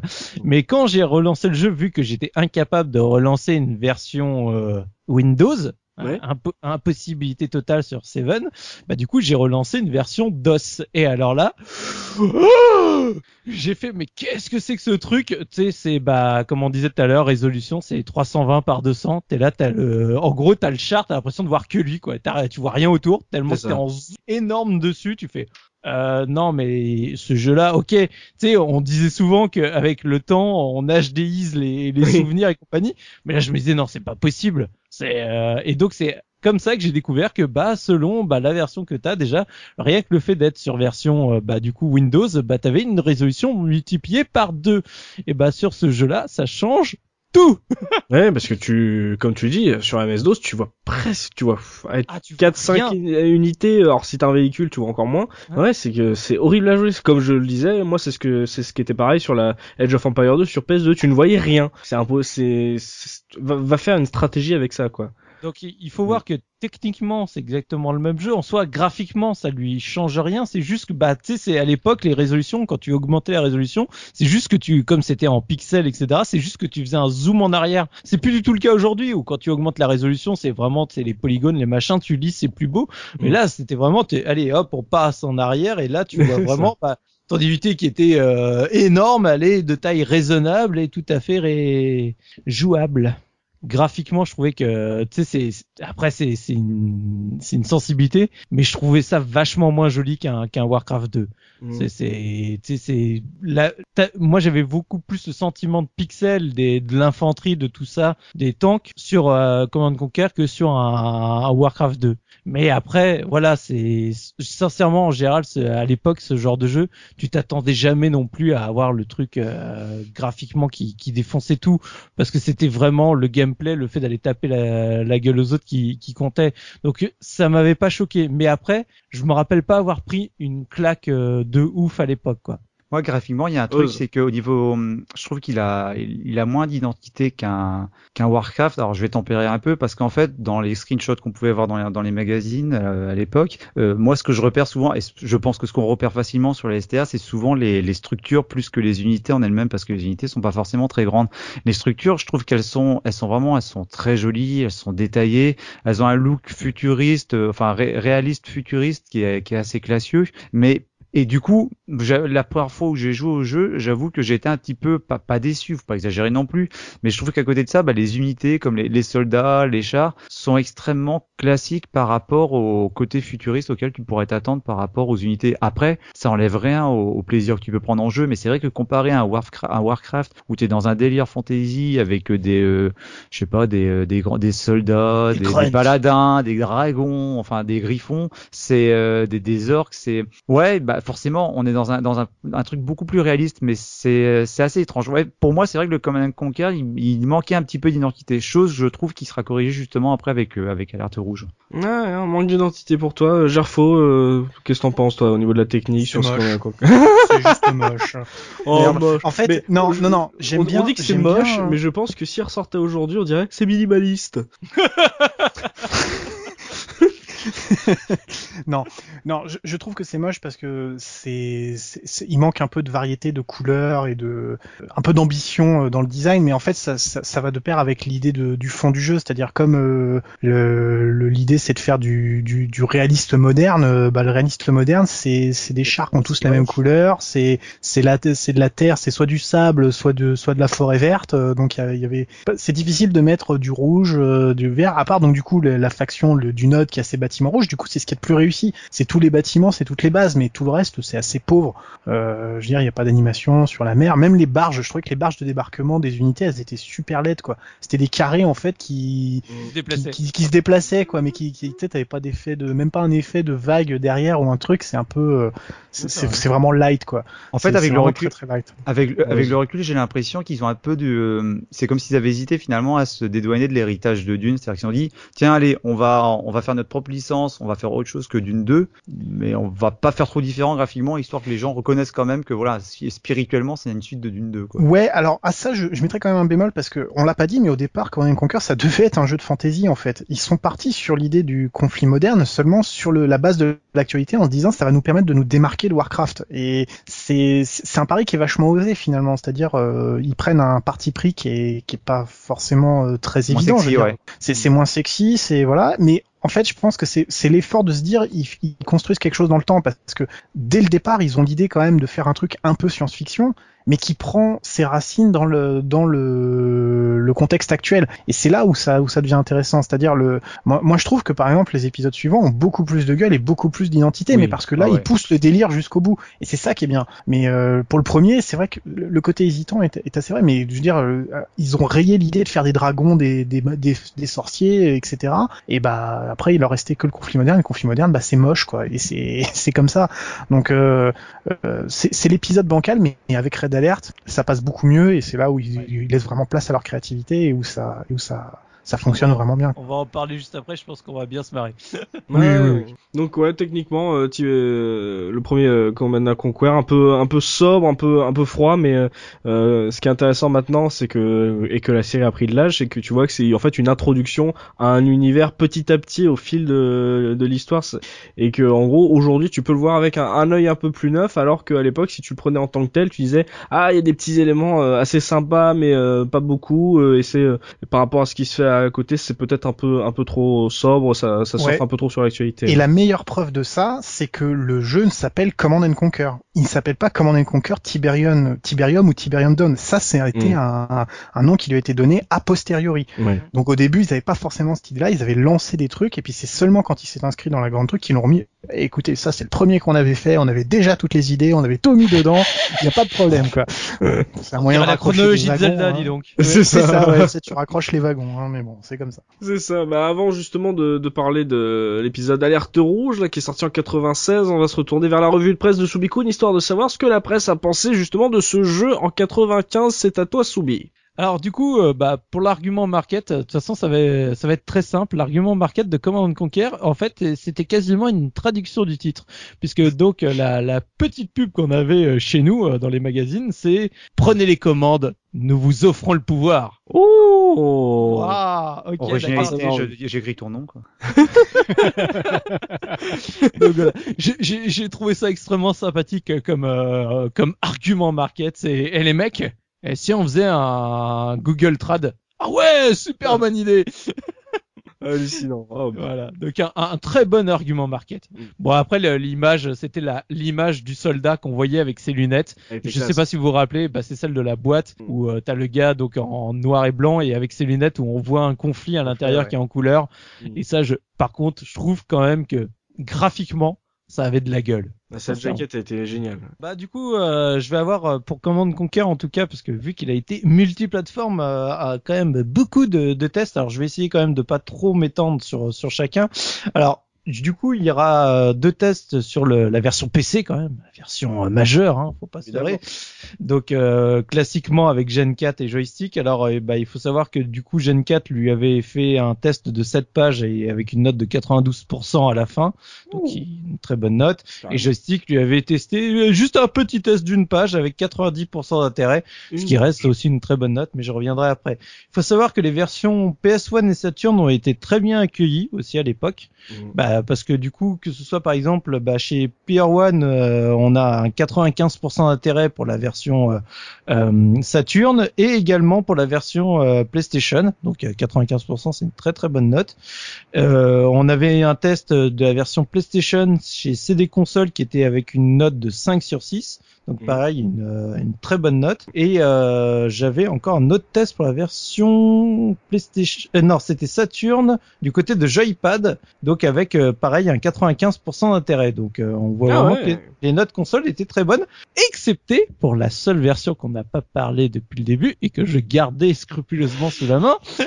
La version Nintendo, Nintendo 64, 64. Ah oui, bah, elle est exceptionnelle celle-là. euh, donc euh, qui elle euh, a des notes assez variables allant d'un 77% d'intérêt chez Player One, on monte un petit peu avec Gameplay 64 à 82%, à une, une note culmule chez Nintendo Mag officiel à 93% d'intérêt, on se Hmm. demande pourquoi, et enfin une note chez X64 qui était un très bon magazine de l'époque, qui est à 72% d'intérêt, donc là on redescend beaucoup plus bas. Mais la version Je- N64, on était en 97, je crois, un truc comme ça. Hein. 99 Oh la vache, ah Quatre oui. ans après. Je reviendrai après dessus Ah oui. quand je dirai les petits tests en détail. Mais voilà, c'est pour euh, donner un petit. euh, Donc pour revenir sur la version PC, parce que c'est quand même la, la version majeure. De toute façon, euh, voilà, c'est le test. Comme je disais, ils ont fait un test chez Gen 4. Alors J'aurais un petit peu envie de le classer dans le test de l'escroc, mais en même temps pas trop. C'est, c'est... Le testeur l'a un peu joué finaude. En fait, bah pendant tout le test, il s'amuse à se mettre dans le rôle du, on va dire, du commandant Shepard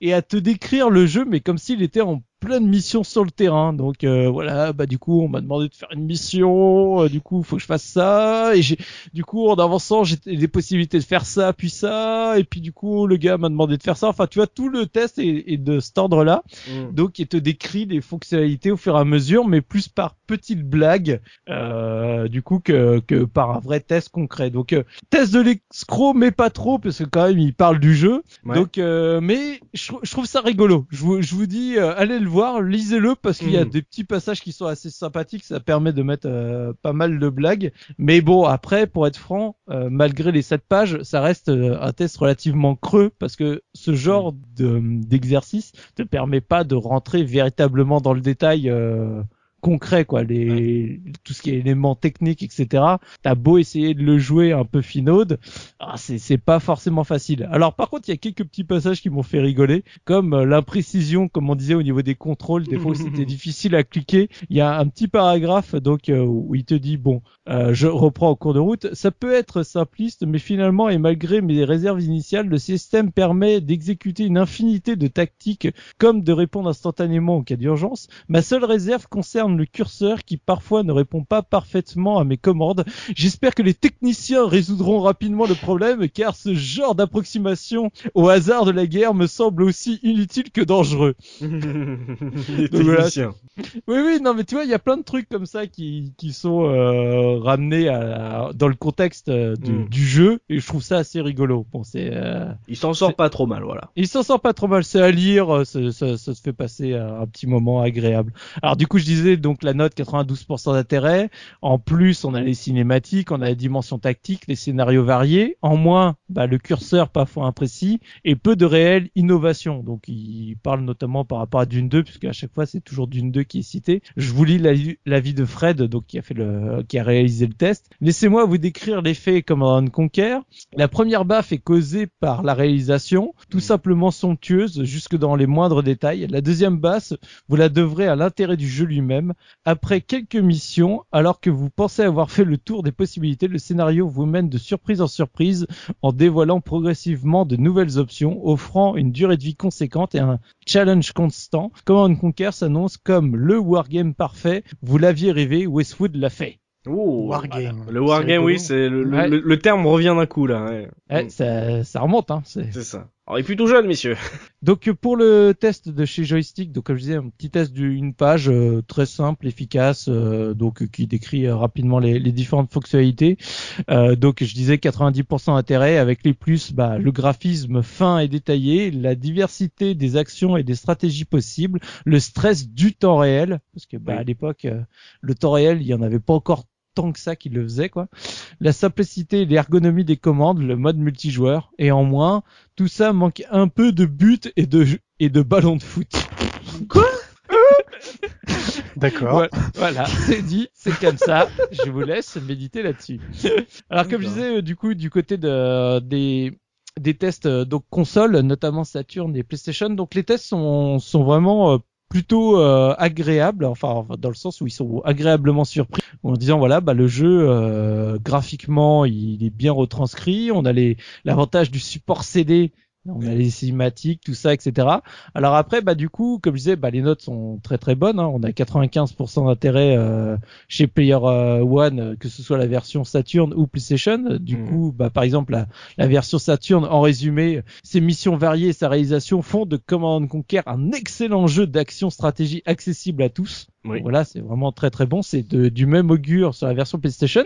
À un détail près que bah la version PlayStation avait des missions en plus et donc bah dans le test est retranscrit le fait que bah comme souvent à l'époque le joueur Saturn se sent un petit peu lésé et du coup bah là quand tu l'avais en version PlayStation tu avais le droit avec du contenu supplémentaire donc euh, c'est Ah, je savais pas ça.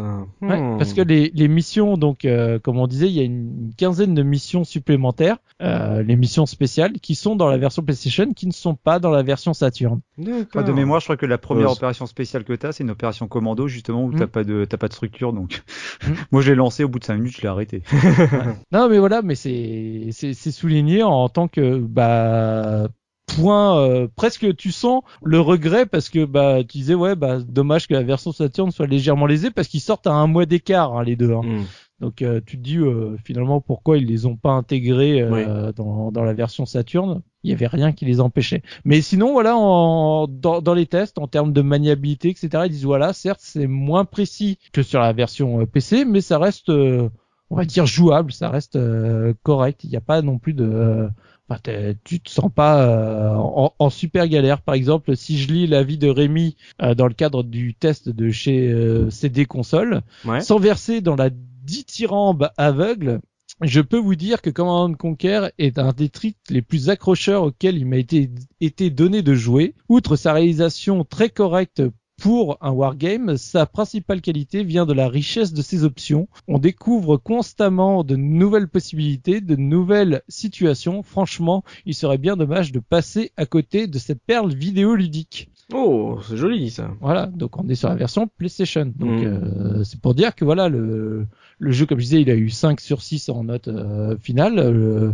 il est très très bien noté. Il n'y a pas du tout parce que moi au début quand j'attaquais les versions console, je, je, je m'attendais à voir les levées de boucliers de ah quelle hérésie euh, Mm. justement un, un RTS sur euh, sur console mais mon dieu euh, comment vous avez osé faire ce genre de choses et en fait, pas du tout. C'est vraiment à chaque fois les gens disent bah voilà, euh, pour ceux qui n'ont pas de PC, et bah la version, cette version est très bien et c'est vraiment agréable euh, de la parcourir.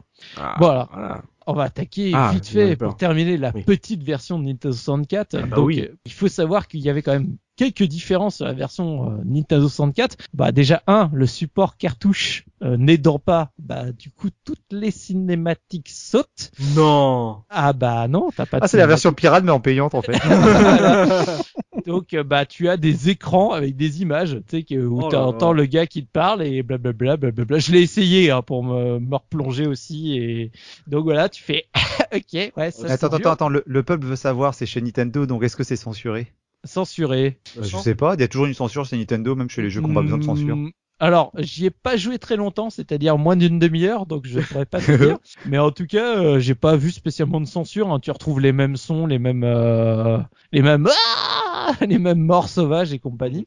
Mais donc voilà, déjà un, donc t'as pas les, t'as pas les, les cinématiques, ce qui est quand même Dingue. extrêmement dommageable. Et deux, bah en fait, le graphiquement, le jeu ne, a été complètement retaillé en, on va dire, simili 3D. Ah. Donc euh, tu as une, euh, une vision qui est assez différente où tu es un peu plus de côté et tu as un peu plus au niveau des terrains bah justement de dénivelé etc les bâtiments sont en vrai 3D les unités sont en simili 3D c'est-à-dire que c'est Comme ont- Mario Kart quoi. Ouais.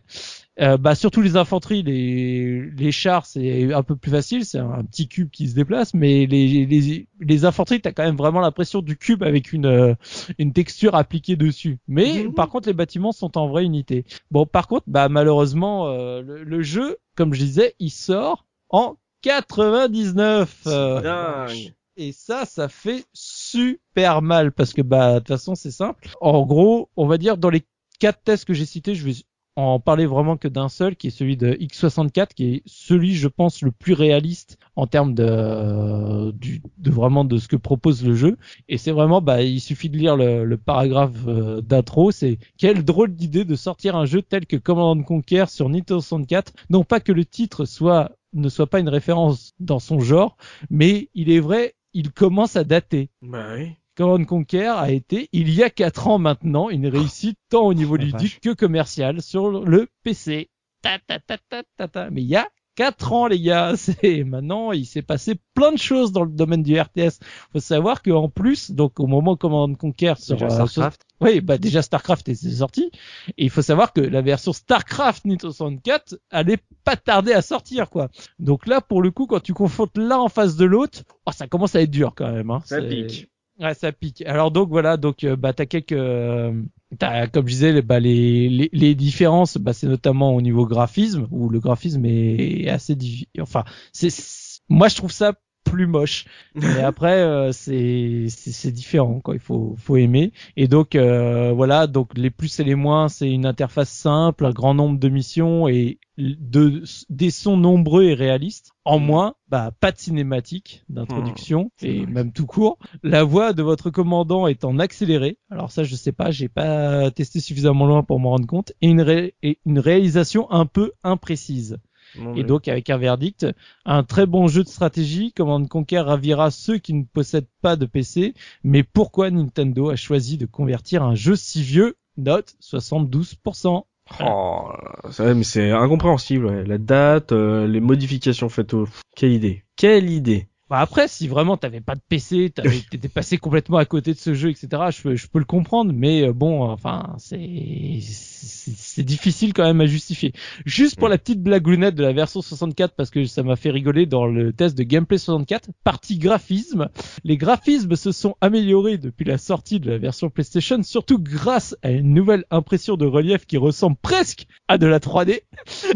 L'aveu du, qui ressemble presque à de la 3D. Retour m'a à la 16 bits quoi. m'a- m'a fait hurler de rire. Les unités sont toujours aussi petites, mais les constructions sont mieux modélisées. L'expansion pack donne accès à des graphismes en haute résolution. Oh la vache, je l'ai Ah, vendu.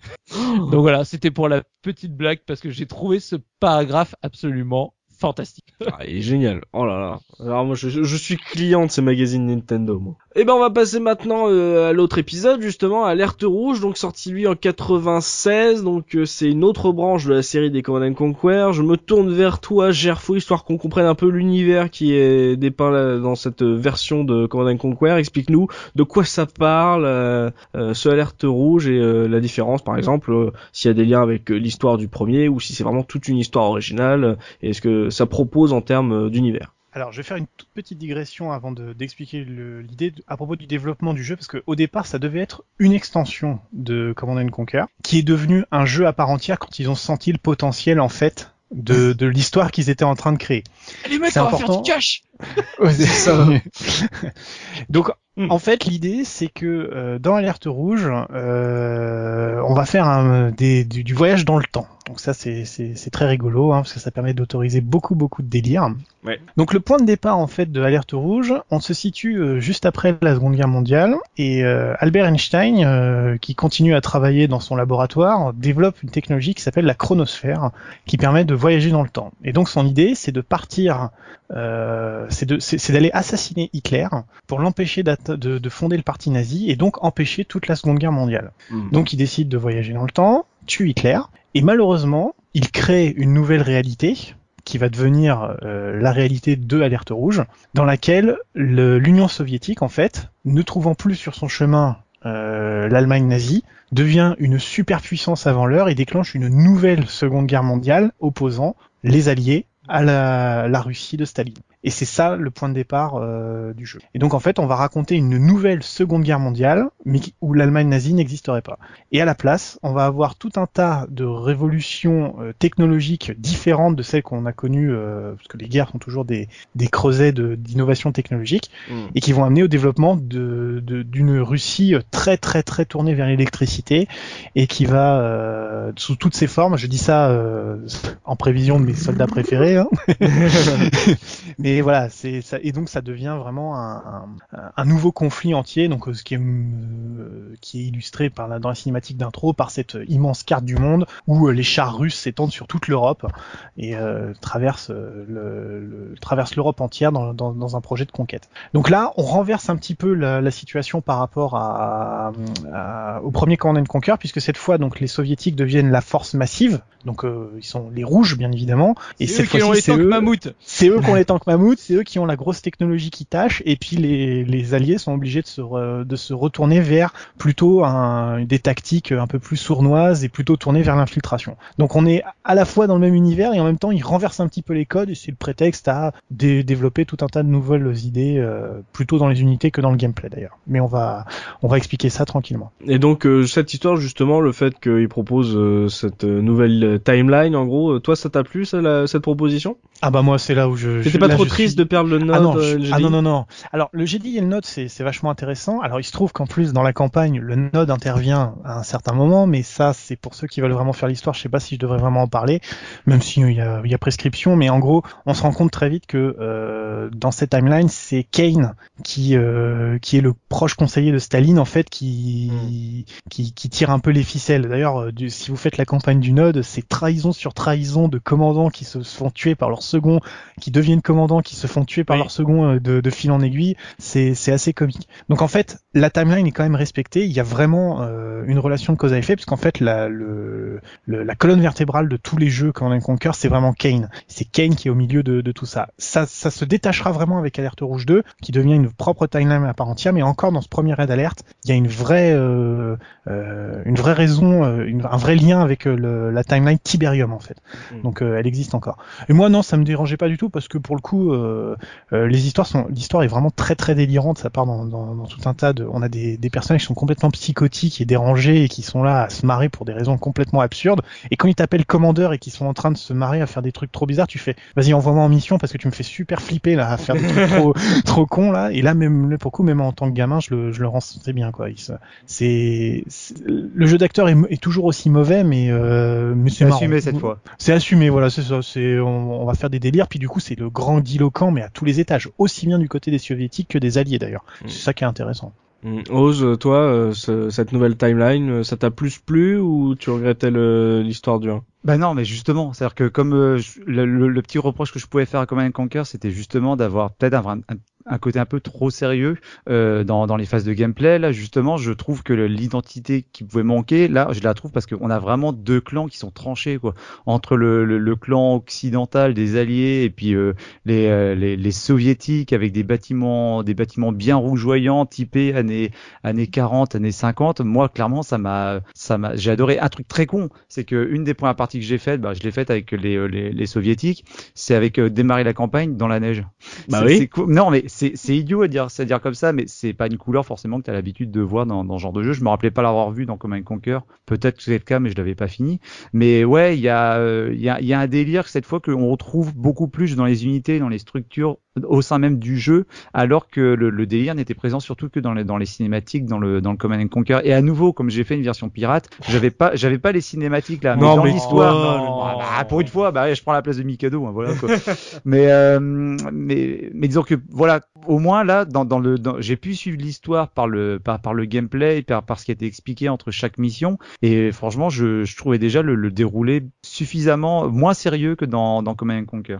Ah, d'accord. Mais euh, le, le fait qu'il modifie l'histoire, tout, même si c'était pas sérieux, c'était rigolo, toi, ça t'a- t'a ça t'a intéressé Ah bah justement, bah justement, parce que déjà, déjà à l'époque, la Seconde Guerre mondiale était déjà pas mal utilisée dans les jeux vidéo. Là, le fait finalement qu'il détourne un petit peu, qu'il nous fasse une uchronie avec non plus les nazis mais les, euh, les soviétiques, Ouais. je trouve que c'est, enfin honnêtement, c'était une bonne idée. À l'époque, en plus, moi, j'étais pas très porté sur la littérature, donc euh, je lisais peu et c'était pas forcément. Et quand je lisais ou quand je lisais des bandes dessinées, c'était pas forcément le genre de thématique qui m'intéressait. Donc en fait, oui, euh, ça c'est un peu, je crois même que c'est un peu une découverte que j'ai faite, le fait d'avoir une sorte d'histoire parallèle qui est racontée par rapport à la, à la véritable histoire. Ouais.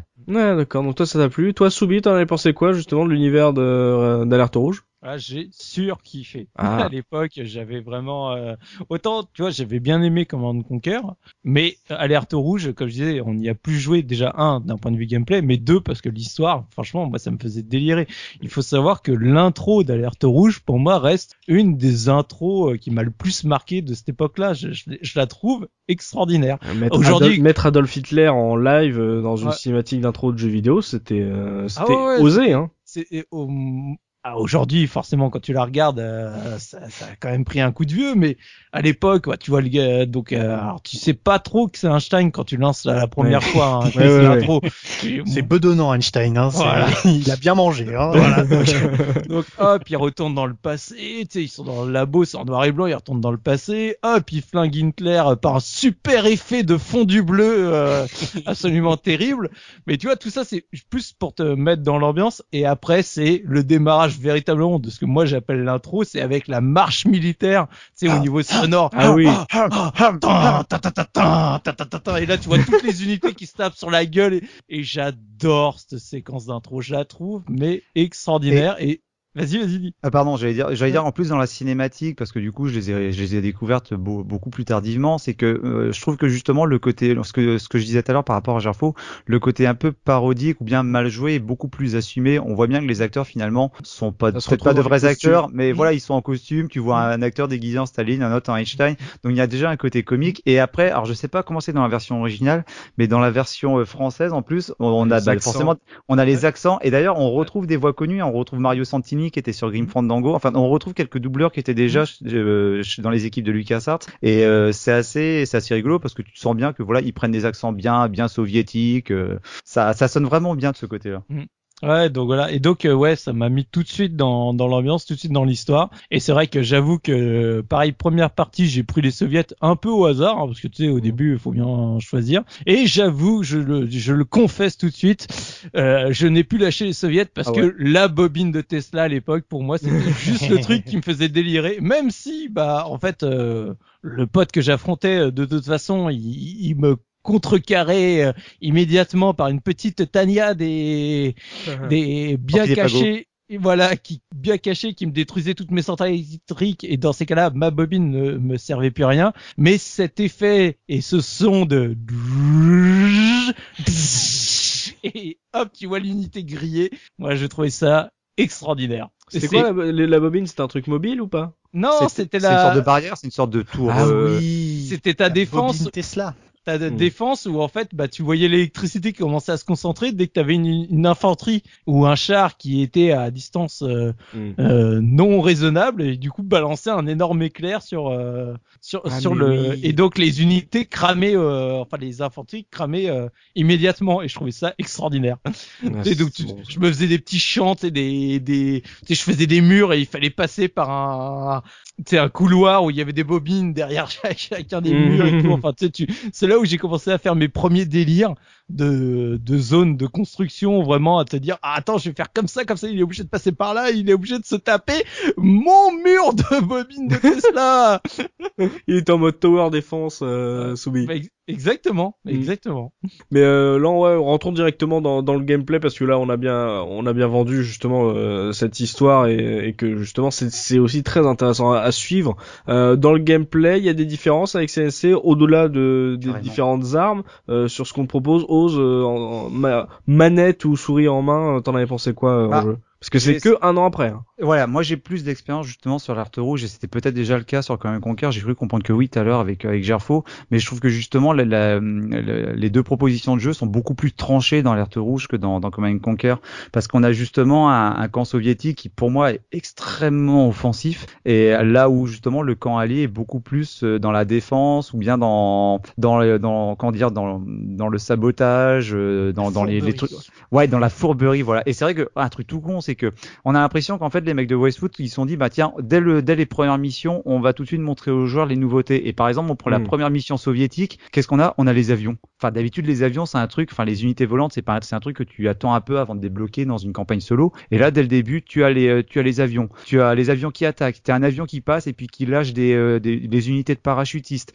Tu as euh, tu as tu as des barils nouveautés, tu as des barils explosifs sur les cartes qui peuvent euh, qui peuvent faire exploser évidemment les unités. Tu as des barils qui qui dégagent des options également. Enfin, dès la première mission euh, soviétique qui dure pas très longtemps, elle doit se plier en 5-10 minutes, t'as déjà euh, un bon paquet de nouveautés qui te sautent à la figure. Et tout ça justement bah, avec le côté euh, le, le, le côté euh, fou furieux quoi. Chez les alliés, je crois que dès la première mission, tu as Tanya qui peut poser ses bombes, faire sauter les euh, faire sauter les, les, les immeubles, faire sauter les ponts également. Et euh, voilà. Enfin euh, autant comme un Conquer, je l'avais joué un petit peu entre guillemets pas par défaut, mais c'était un jeu que j'avais bah, sur mon, mon disque pirate et puis je le lançais et puis voilà, ça m'amusait bien pendant une heure. Mm. Autant l'Alerte Rouge, c'est vrai que je l'ai lancé et j'ai accroché euh, directement jusqu'à ce que bah, la, la, la campagne en fait me bloque parce que c'était trop difficile pour mes, les pauvres compétences. voilà, je suis nul. Mais euh, Gerfo, si on n'est pas dans la timeline du Tiberium, euh, c'était quoi la ressource à récolter euh, pour progresser? C'était du minerai qui était pas appelé du tibérium, mais qui se récoltait comme du tibérium. C'est Ouais, plein milieu de la carte tu te demandes ce qu'il fout là mais c'est pas grave mais, on- mais, mais quelque part, on s'en fout, parce que c'est pas grave. Il y a une ressource et comme ça, on n'est pas perdu. il y a et c'est des énormes gemmes euh, tu sais qui poussent tu sais comme Voilà. euh, Elles sont, elles sont plus colorées que le tibérium. Elles sont jaunes, elles sont rouges, elles sont blanches. euh, voilà, c'est, mais c'est, toujours la même chose. Et c'est pas grave. Et c'est, marrant d'ailleurs parce que dans les, dans les suites après, tu sais, justement le, le tibérium, ils mettent des espèces d'arbres, ça fait muter un peu la, la végétation. Donc c'est des arbres en fait qui crachent et puis le tibérium il pousse autour. Et pour le, pour les alertes rouges 2, ils ont mis des, des, des grosses mines, euh, enfin des gros, euh, des grosses foreuses en fait. Comme genre le sol il se ford tout seul et les, et les gemmes elles poussent. Oui, C'est- c'est- ça a pas de sens quoi donc euh, voilà donc ils ils se sont dit on va même pas chercher à faire quelque chose c'est comme le tibérium mais c'est pas du tibérium voilà c'est euh, c'est exactement Facile, Le- facile comme. euh, dans- oui, non, j'aime bien. Hmm. dans l'univers étendu un peu expliqué, en fait, ils, ils ra- ils ramènent ça à Kane et ils disent que Kane, en fait, il sait déjà que toutes ces gemmes elles contiennent du tibérium en devenir et qu'il est en train d'orienter le truc. La vache. Bon, là, c'est c'est vraiment pour unifier l'univers. euh, vraiment, euh, bon, vous avez rien vu, allez, laissez passer ça, ça passe. Circuler, Ouais. y a rien à voir. Après, pour, pour revenir sur ce que disait O sur le côté des unités vachement plus euh, Différenciées. différenciées, voilà, merci. Euh, moi, moi, je trouve que il y a, il y a vraiment le, c'est là où c'est à partir de ce jeu que s'exprime vraiment le génie de Westwood et c'est pour ça qu'ils sont qu'ils sont très connus et qu'on en parle, c'est parce que Ils sont très morts. ils ont vraiment, ils ont vraiment des idées mais délirantes quoi. Enfin, je veux dire, la chronosphère par exemple, pour parler que de ça, euh, c'est c'est censé être le, le système pour revenir dans le temps. Mais non, c'est pas seulement ça, c'est un système de téléportation en même temps. Ouais, ok, c'est cool, donc ça fait un pouvoir super pour les alliés. On va faire plus fort que ça. Maintenant, on va mettre des chronosphères portables sur des tanks et les tanks ils vont sauter partout sur la carte. Et, et, et voilà, et ça fait une unité et c'est et cool. Et on s'en fout de savoir si c'est équilibré ou pas. Il se trouve que ça marche pas toujours très bien, mais mais c'est marrant et c'est tout ce qu'on va faire. Et voilà, et voilà comment le jeu il est drôle parce que euh, chez les soviets c'est pareil, c'est la même chose. Enfin, je veux dire, construire des niches partout sur la carte dans une guerre moderne juste pour entraîner des chiens Ah pour qu'ils puissent détecter les espions. Bon bah voilà, c'est rigolo, mais je suis désolé, l'ajout du chien, mais c'est énorme quoi. Enfin, je- c'est- ça sert à rien, c'est une unité qui est absolument inutile, sauf contre l'unité ultime, Tanya. Et du coup, bah voilà, tu fais des chiens et t'es content de- d'envoyer Ah, tes bataillons de chiens C'est ça. pour aller pour aller bouffer les les- les- l'infanterie ennemie quoi. T'as la Et structure c'est qui est, euh, la structure qui est, bon après de mon point de vue, je l'ai pas beaucoup expérimenté, mais ce que je l'ai trouvé très malin chez les alliés, je crois, c'est les, les bâtiments fake. Oui, ah oui, ça Je- très marrant je ça. trouve L'idée est géniale. On va créer des bâtiments, mais en fait, bah, qui sont des faux bâtiments, hein, et on va les mettre là, comme ça, ça trompera l'ennemi. Alors, je crois que c'était surtout plutôt pour les, les parties multijoueurs, parce que je crois que contre l'ordinateur, ça fonctionnait pas trop bien. Mm. Mais euh, franchement, je trouve que ce genre d'idée, c'est euh, c'est génial, quoi. Bah, c'est tiré de la Seconde Guerre mondiale, ça. Exactement, ouais. Et bah, je sais pas, j'y ai pas joué. Non, non, non, mais très bonne blague, très bonne blague. Par exemple, moi, près de chez moi, euh, il y a un aérodrome et pendant la Seconde Guerre mondiale, en fait, ils, euh, les Allemands avaient mis des avions en bois et pour euh, flouer en fait les Alliés et euh, les Alliés ont bombardé l'aérodrome avec des bombes en bois. Tu veux dire que la chronosphère existe? Et, et- mais tout à fait, c'est ça. Mais ouais, ce sont des Non. super idées où il y a les coups de char gonflable euh, qu'ils ont fait pendant le débarquement, et trucs comme ça. Voilà, c'était la petite anecdote historique. euh. Et mais mais c'est exactement ça parce que dans le jeu c'est comme ça que c'est justifié, c'est qu'en fait euh, la supériorité aérienne puisque donc du coup avec cette timeline euh, qui a, changé les, les, les Russes sont devenus le, la superpuissance et ils ont tellement de MiG qui peuvent bombarder toutes les villes que les Alliés se mettent à construire des faux chantiers de construction, des faux chantiers navals euh, partout pour justement détourner une partie de la puissance aérienne des soviétiques, ce qui est censé être la justification, qui est exactement le truc qui s'est passé pendant la Seconde Guerre mondiale comme tu viens de l'expliquer quoi. Donc c'est C'est bien- d'en avoir fait un élément de gameplay. bien Voilà, c'est ça, c'est un élément de gameplay qui sert plus contre l'humain effectivement, mais qui est mais qui est rigolo parce que tu sais quand tu vois ton t'arrives dans la base de l'ennemi, tu vois cinq chantiers de construction, tu fais OK, donc il y en a quatre qui sont faux, mais où est-ce que je vais C'est forcément. C'est voilà, donc euh, non non. Et après pour continuer sur les unités euh, rigolotes, ils ont fait la même chose du côté des soviétiques parce que donc euh, les, les fameuses bobines Tesla dont on a parlé, on va faire des chars Tesla, ça va être super marrant. Enfin voilà, on va faire des Alors trucs. ça euh, c'est déjà dans ouais. les extensions euh, le char Tesla, hein, je crois. euh, Non, il me semble qu'il était dans l'alerte rouge. Ah, je Non, sais non, plus. Le, le char, je suis quasi sûr que c'est, euh, je sais plus si c'est Mission Taga ou ou euh, Mad, mais c'est dans un des add-ons. hein. Bon, alors c'est dans un des add-ons. Mais enfin, toujours est-il qu'ils l'ont fait. Et, c'est... et non, je crois que t'as raison parce que c'est aussi dans cet add-on qu'ils ont mis les fameuses troopers, euh, les troopers Tesla, qui ont une bobine Tesla sur le dos et qui peuvent tirer des éclairs. Oh. Enfin, voilà, tu vois. Et, et là, il lâche vraiment, voilà, là, il lâche vraiment les, les chevaux, quoi. Je veux dire, on fait, ouais, on va faire du délire partout et c'est drôle, quoi. Et moi, Mm. moi, ça me fait délirer, quoi.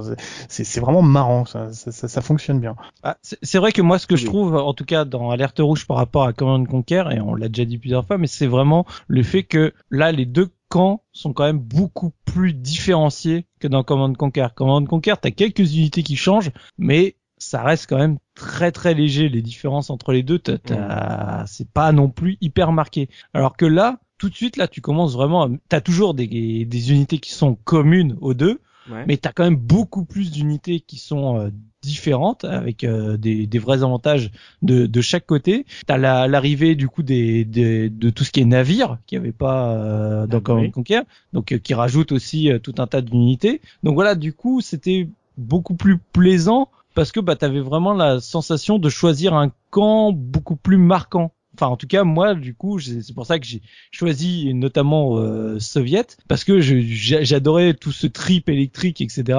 Et euh, quand je jouais avec mon pote, euh, quand lui il prenait toujours bah du coup les alliés, mais ça tombait bien parce que lui c'était les alliés qu'il préférait. J'avais vraiment l'impression de jouer euh, un match à chaque fois avec des stratégies différentes, même pour les deux camps. Un coup, euh, je dis, il faisait du Tania, un coup on faisait autre chose. Enfin, c'était vraiment extrêmement riche et je trouvais ça en tout cas beaucoup plus complet que dans Command Conquer. T'as un côté mmh. frustration finalement qui euh, qui disparaît dans par rapport à d'autres RTS comme euh, bah, comme Warcraft ou bien comme Command Conquer où finalement les deux camps étaient assez semblables, avaient des unités qui esthétiquement étaient différentes mais dans leur rôle se, se ressemblaient parce que finalement il y a toujours un truc que que je trouve que je peux trouver frustrant dans ce genre de jeu, bon que tu joues contre quelqu'un ou plutôt comme c'était mon cas contre l'intelligence artificielle, c'est de voir en fait une stratégie où tu te dis bah ah ouais en fait j'ai perdu mais ah, j'aurais pu j'aurais pu gagner parce qu'en fait j'ai mal joué et puis pourtant j'avais à peu près les mêmes armes que mon adversaire.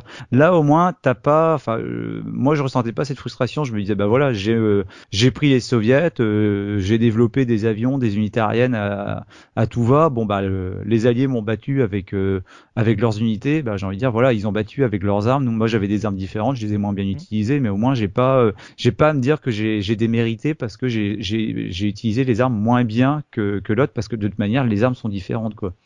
Ils ont mieux marqué l'identité des, deux camps sans pour autant chercher à faire un équilibrage euh, précis qui ne parle pas vraiment à la série euh, pour justement avoir des unités un peu ouf euh, mm. qui font des trucs un peu un peu marrants. mais en termes de jeu, par exemple de technique de gameplay, il y a eu une évolution en un an ou c'est vraiment exactement la même base. Il n'y a pas eu une un raccourci ou une aide supplémentaire, une bonne idée de, de gameplay? Moi, de mémoire, en termes de gameplay, c'est strictement la même chose, à part quelques corrections, justement, quelques ajustements qui se sont rendus compte après. Comme je disais, bah, tu sais, le, le multi-sélection pour rentrer dans un, dans un véhicule où là, ça y est, tu peux enfin sélectionner plusieurs, ils vont rentrer euh, correctement comme des grands. Ou l'ingénieur qui est beaucoup moins, euh, euh, on va dire, euh, violent que dans Command Conquer. parce que l'ingénieur dans Command Conquer, il fait juste flipper, quoi. Ah, bâtiment! Donne-le-moi! Mais euh, là, du coup, il faut quand même que tu aies méchamment endommagé le bâtiment pour pouvoir essayer de le capturer, ce qui est quand même beaucoup plus, euh, on va dire, réaliste. Mais sinon, t'as deux trois petites euh, améliorations. Tu, peux faire sauter les ponts de mémoire avec. Euh, tu peux déposer du C4 et faire sauter les ponts, ce qui rajoute des trucs assez sympathiques au niveau du, du gameplay. Mm. Mais sinon, la base reste strictement la même. La construction, ta barre sur le côté avec euh, toutes les unités à la chaîne. enfin, tout est calé sur Command Conquer. Hein. Hmm, donc en fait, euh, J'info si on résume bien ce, si on essaie de résumer ce alerte rouge qui sort juste un an euh, après, ce qui est à l'époque euh, quand même assez rare. c'est pour ça que c'était bien de dire le fait qu'il était pensé comme un add C'est qu'en gros, ils ont fait une histoire originale qui a joué sur l'identité des, des, deux camps avec leur base de gameplay qui était déjà solide et que finalement c'est d'aller encore plus loin dans le délire qui a fait que ça vous a parlé à l'époque. Oui, c'est assez bien dit. Je vais pas le redire parce que ça va être redondant.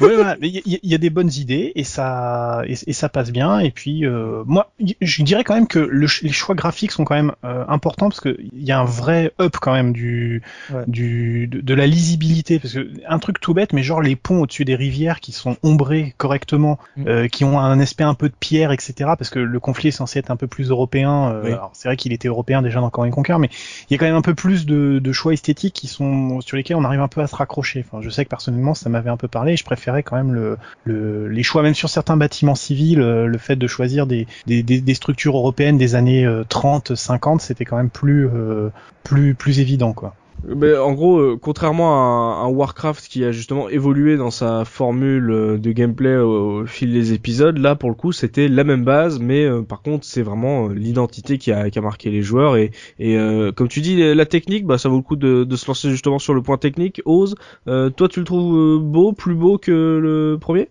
Bah, j'ai l'impression de toute façon, comme s'il a été développé comme un add-on, pour moi, j'ai l'impression que techniquement, c'est le, c'est le même jeu. Je serais bien, bien incapable de dire s'il y a vraiment des, des améliorations. Je le trouve encore plus beau parce que, je- comme je l'ai dit justement, le la direction artistique euh, est plus plus affinée et plus euh, plus chatoyante, va-t-on dire. Mais euh, voilà, après le, le jeu, le jeu continue à être à être efficace. Moi, je Mhm. trouve je trouve que c'est un jeu qui est beau et surtout je trouve que c'est un jeu qui a aussi euh, qui a bien vieilli. C'est-à-dire que si on le relance euh, aujourd'hui, je trouve que graphiquement, hormis peut-être les unités qui restent toujours un petites, mais bon, de toute façon, c'est propre à la série. C'est un jeu qui est vraiment agréable à l'œil, quoi. Ouais, Soubi, toi t'es d'accord euh, en termes de, de technique euh, et de direction artistique, il y, a un- y a un gap comme euh, a dit euh, Jarfo Bah oui, il y a un gap plus euh, au niveau de la direction artistique que technique en fait. Enfin, Ouais, ouais. Pour moi, techniquement, c'est c'est c'est pareil. Le, les Techniquement, sont, euh, tactiquement. Ouais, voilà. c'est sur la même base. Par contre, ça va plus loin en termes d'esthétisme, euh, de couleurs, de design, etc. Donc euh, oui, je le trouve Hmm. plus beau, mais pas pas techniquement. C'est par rapport au choix. Il est euh, plus fin. Voilà, il- Ouais. il, il est un peu plus fin, mais ça reste le même moteur, quoi. Voilà. D'ailleurs, Et sur DOS, il est toujours en plein écran. Ah, Il y a quand même une version DOS. Non, non, t'as Ah. la version Windows, tout ça, mais je veux dire, là, ne pouvant toujours pas installer de version sur mon Windows 7, Oui. j'ai relancé en version DOS et j'ai repleuré une deuxième fois en me disant, mais c'est pas possible. Je, je te coupe, euh, euh, Ose, parce que tu allais dire quelque chose, mais c'est vrai que pour refaire ce, ce Alerte Rouge, moi j'y ai joué sur PlayStation, parce que ma copine avait les CD d'Alerte Rouge, euh, donc j'y ai joué sur PlayStation, et je crois que le fait que le ça passait bien sur un écran, C'est la euh, version sur un alliée, écran en de télé. Sinon tu joues sur Hein PC. Oh là là, Ah Refais-la parce que moi j'ai pas compris, moi. Non, Parti voilà, communiste, PC. voilà. La Oh, des soviets. Non. Euh... Merde. Et en fait, je me suis rendu compte d'un truc, c'est c'est vraiment détestable à jouer à la à la manette, mais en fait, le fait que le jeu soit pas très bien équilibré et assez user friendly, du coup, ça fait que c'était passable. Je me suis arraché les cheveux sur une mission commando que j'ai dû recommencer 12 fois, mais les missions de stratégie fait que bon, allez, t'arrives quand même globalement à faire un truc euh, assez sympa. Et techniquement, c'est vrai qu'il tient mieux la route que Command and Conquer euh, le premier. Et ça fait pas étirer, ça fait pas. euh, voilà. Je pense que c'est peut-être une histoire de résolution aussi. On a pas beaucoup parlé sur Command Conquer et puis on le retrouve sur euh, sur Rouge et comme j'ai jamais fini les jeux, je me demandais si ça avait en fait une incidence sur le gameplay. C'était justement entre chaque mission le fait d'avoir la carte stratégique qui parfois t'offre le, choix de du, prochain du terrain de la prochaine mission. Et moi c'est un truc que je trouvais très très classe le fait d'avoir justement le, le choix, mais ça avait après ça avait une incidence sur euh, sur la suite ou pas? Alors, c'est plus visible dans les épisodes suivants, mais en général, quand tu as le choix entre deux missions, c'est qu'en fait, tu as le choix entre faire la mission principale ou faire une mission supplémentaire qui va t'aider dans la mission principale. Et c'est Ah pas oui. très bien indiqué quelle est celle qui Ah passe bah avant. oui, clairement. Et Parce c'est que Même ça pas indiqué du tout. Hein. Oui, oui, je- c'est tu, viens gauche me, tu viens de me, droite tu viens de me Bah, l'apprendre.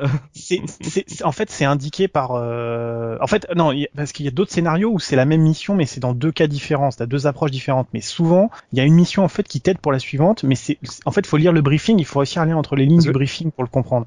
Et c'est pas Parce- évident. Parce que par exemple, je crois que Euh. c'est sur Red Alert dans la version dans la, la campagne soviétique dès le début, je sais plus si tu atterris ou alors peut-être comme un Conquer où tu es en Estonie et euh, dès que tu as fini la mission en fait après tu as trois flèches qui apparaissent sur la carte, on te demande de choisir en fait une des flèches qui va être ta prochaine mission. Sauf qu'en fait les trois flèches bah, elles sont carrément elles sont quasiment dans la même région. Donc euh, bon, Alors là, comme ça, je- j'arriverai pas à m'en souvenir, mais ce dont je suis sûr et certain, c'est qu'il y a, il y a deux solutions. C'est soit c'est la même, c'est c'est le, tu fais une mission ou l'autre parce que c'est la même mission, mais souvent c'est une mission peut-être pour l'autre. Par exemple, j'ai pas le souvenir exact dans quel jeu c'était, mais il y en a une où on va te proposer une mission commando de désactiver genre des centrales électriques, Mhm. et quand tu fais la mission principale, tu vas avoir 10 minutes où les défenses de l'ennemi vont être désactivées. Le temps qui re- re- C'est reroute de l'énergie. Ce qui peut être pas mal. Enfin, mais en général, c'est- pas mal quand on te l'explique en fait. euh, Parce que, Voilà, euh, c'est ça. C'est au pif. euh, bon.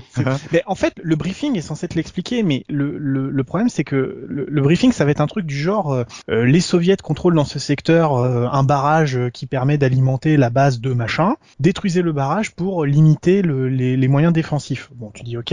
Et l'autre, ça va être euh, la base de machin doit être prise euh, à tout prix, euh, etc. Euh, infiltrez-vous à l'aide d'un commando. Et, tout ça. et donc du coup, si tu si tu connais un peu l'émission, tu sais qu'effectivement le barrage alimente la base et du coup ça va t'aider. Mais dans l'absolu, les briefings sont pas très très explicites quoi. Mm. Et c'est là où ça manque un peu de clarté quoi. Donc euh, c'est c'est c'est parfois un peu compliqué. Donc euh, mais en termes de gameplay, euh, normalement c'est censé te donner un choix stratégique parce que parfois aussi c'était l'inverse. C'était si tu faisais directement la mission principale, les renforts n'arrivaient pas aussi vite. Ouais, ouais, d'accord, ouais. Donc euh, voilà, mais euh, mais le, le, le, le, degré de lecture était très compliqué à voir quoi. C'est seulement en, débr- en regardant un peu l'émission dans le détail quand les gens ont commencé à faire des modes qu'ils se sont rendus compte qu'il y avait ce genre de timer qui était inclus dans l'émission de campagne. Donc euh, D'accord, c'est les modeurs qui ont compris qu'il y avait une, une astuce euh, dans enfin l'histoire. moi en tout cas je l'ai connu par le par la communauté de certains modeurs. Mais Ça voilà. prouve à quel point c'était obscur le truc. Voilà. Ouais. Mais c'était bien aussi, ça c'est bien d'en avoir parlé, le côté un peu euh, choix euh, d'où tu veux, on a l'impression de jouer à une partie de risque. C'était euh, ça qui était aussi assez excitant. Euh, avant de, de passer à la conclusion de ce podcast, de faire une petite pause OST par les anecdotes et l'Argus, on va faire bien sûr la revue de presse. Soubi, histoire de savoir ce que la presse a pensé un an après euh, d'un nouvel épisode de Command Conquer.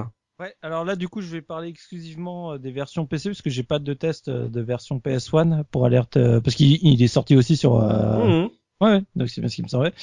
Euh, donc voilà, donc j'aurai trois tests euh, Gen 4 de nouveau, joystick et PC Team. Ouais. Enfin, un petit PC Team, un magazine que je lisais à l'époque. donc euh, Gen 4 euh, avec une note de 6 sur 6. Oh la vache va être difficile de faire mieux. Et euh, joystick, un 97% d'intérêt. Et chez PC Team, un 94% d'intérêt. Donc, on voit qu'ils ont quand même méchamment accroché. Ouais. Alors, bon, j'avais dit que chez Gen 4, j'avais eu un petit test un peu saligo euh, dans le cadre de justement de, de Alerte Rouge. Et ben, il faut savoir qu'il a remis ça, le Ah. saligo. Est-ce que c'est le même testeur entre le du coup euh, J'ai cru que c'est le même test. Non, non, mais euh, pas loin en fait.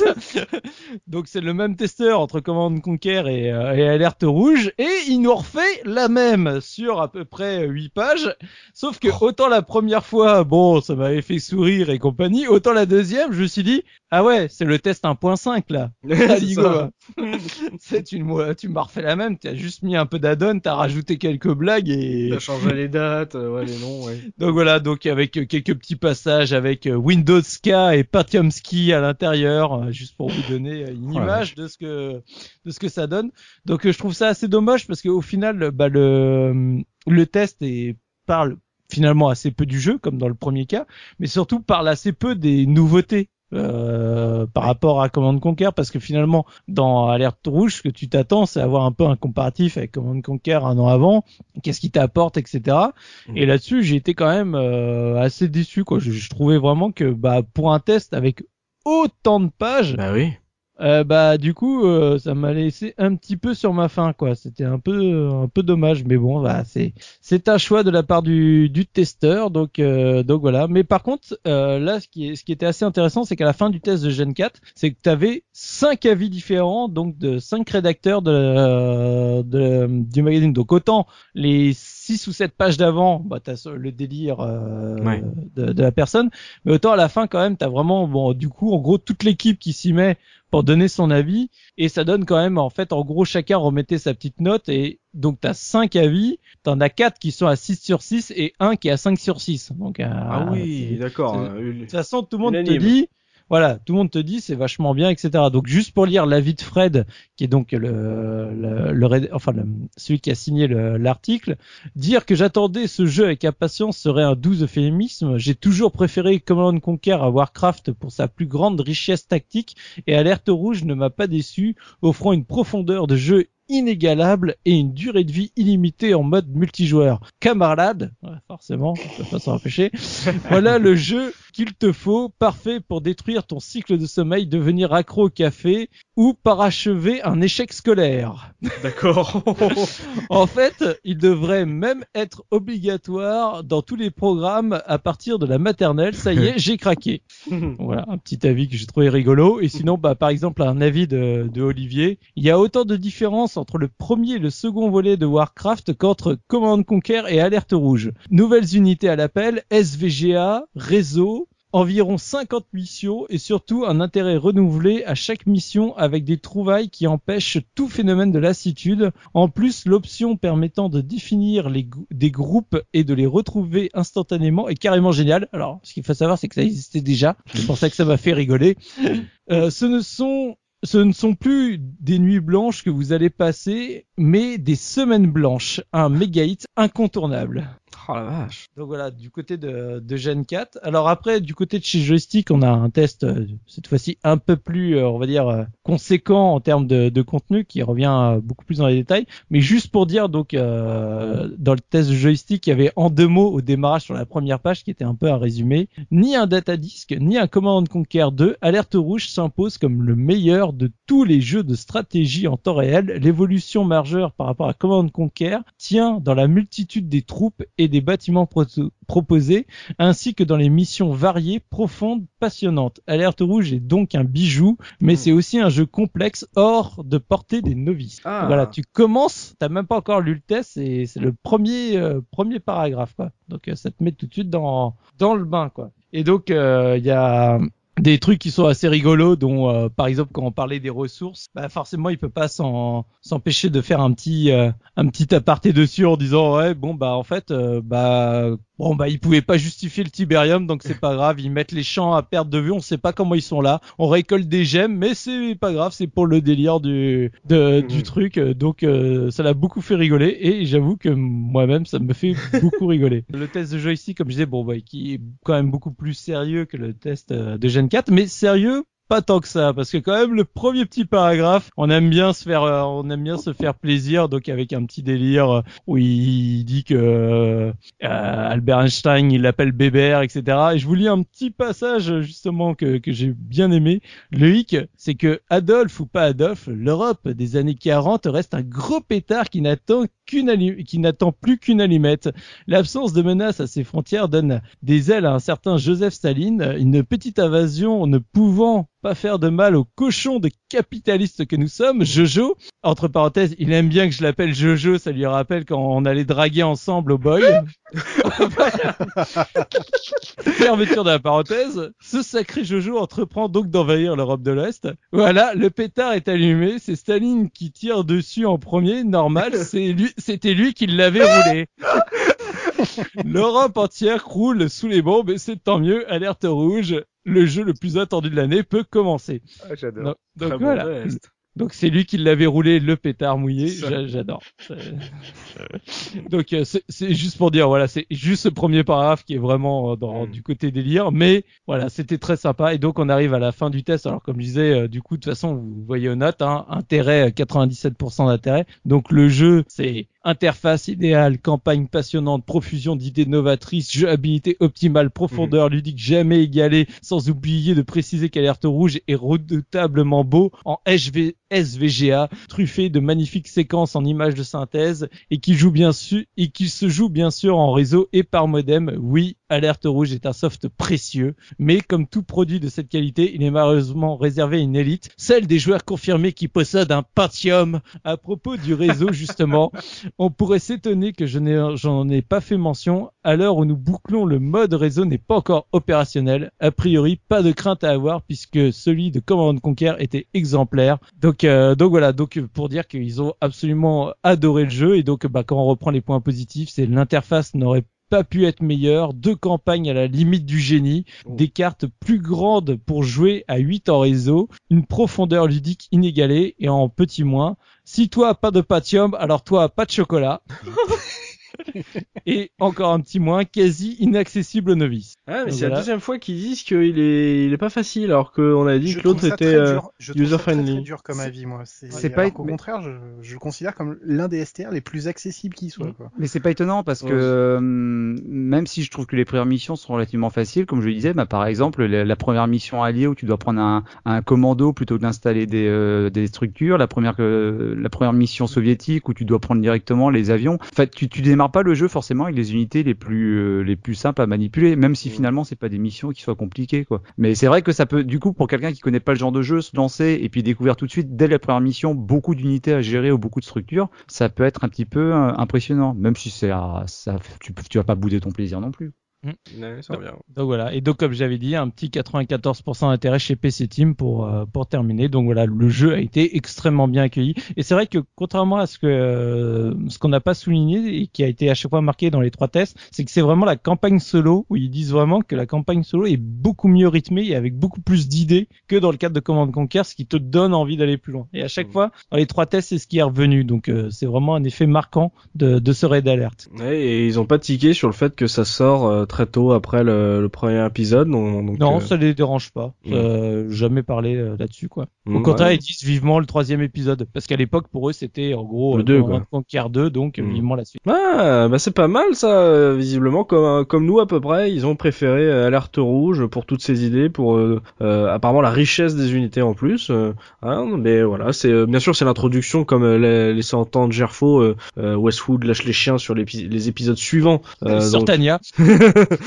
Pas. T'avais t'avais pas de test console? Non, Non, non, pas j'en ai console. pas. Ah, Euh, c'est parce que le PC c'est la version supérieure, on mélange pas les torchons et les soviets. Oh, la non, vache. Voilà, voilà. Oh la vache, et, le- et le problème c'est que je suis obligé de rester avec lui parce que c'est lui qui charge de l'OST, donc ose. Vas-y, après cette blague géniale, là on part sur un buzzer, vas-y, parle-nous un peu de, de l'OST de, de ce Command and Conquer ou de ce Alerte Rouge. Alors en préparant le, la sélection musicale pour cette pour ces deux jeux, j'étais un petit peu perturbé parce que comme je le disais, moi je connaissais surtout Alerte Rouge et je me rappelais très peu de Command and Conquer, mais je vais en reparler un petit peu dans, dans quelques minutes.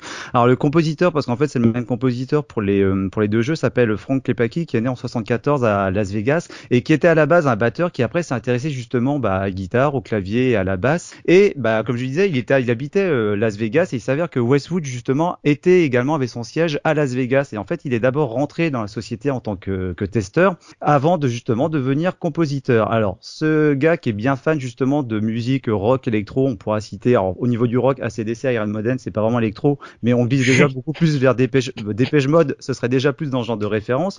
Euh, il est resté en fait sur, euh, euh, chez Westwood jusqu'en 2002 lorsque le studio a été fermé par euh, Electronic Arts et il faut savoir qu'il avait quand même euh, donné quelques démos à Electronic Arts à l'époque où il voulait développer Command and Conquer Generals, mais il a jamais été euh, rappelé. Donc le gars après, bah, il est parti euh, fonder une autre, il est parti, euh, parti dans un autre studio qui s'appelle Petroleaf Games, voilà, qui est connu pour des, la série des jeux Panzer Generals que je connais pas a priori, enfin je connais que de nom, mais voilà, disons que le mec Perimeter, c'est un de leurs meilleurs jeux. Et disons qu'au final, bah, le gars est surtout après, euh, quand on regarde les jeux auxquels il a participé, voilà, c'est essentiellement les jeux Westwood. Donc en, en vrac, on va citer bah, évidemment Dune 2, euh, Lands of Lore, l'adaptation jeu vidéo du Roi Lion, euh, un jeu que Mm. moi j'adore mais dont on ne parle pas assez, le Young Merlin qui était sorti sur Super Nintendo, Oui, et bon, évidemment. ça. Mm. Et évidemment, euh, le Blade Runner dont on avait déjà parlé dans la, la première saison de la case rétro, et la série qui nous intéresse ici, Command and Conquer et Alerte Rouge. Donc je disais, ce qui m'a posé un petit peu problème, c'est qu'en fait, euh, quand on prend juste Command and Conquer, il s'est inspiré en fait, euh, donc sorti en 95, de, euh,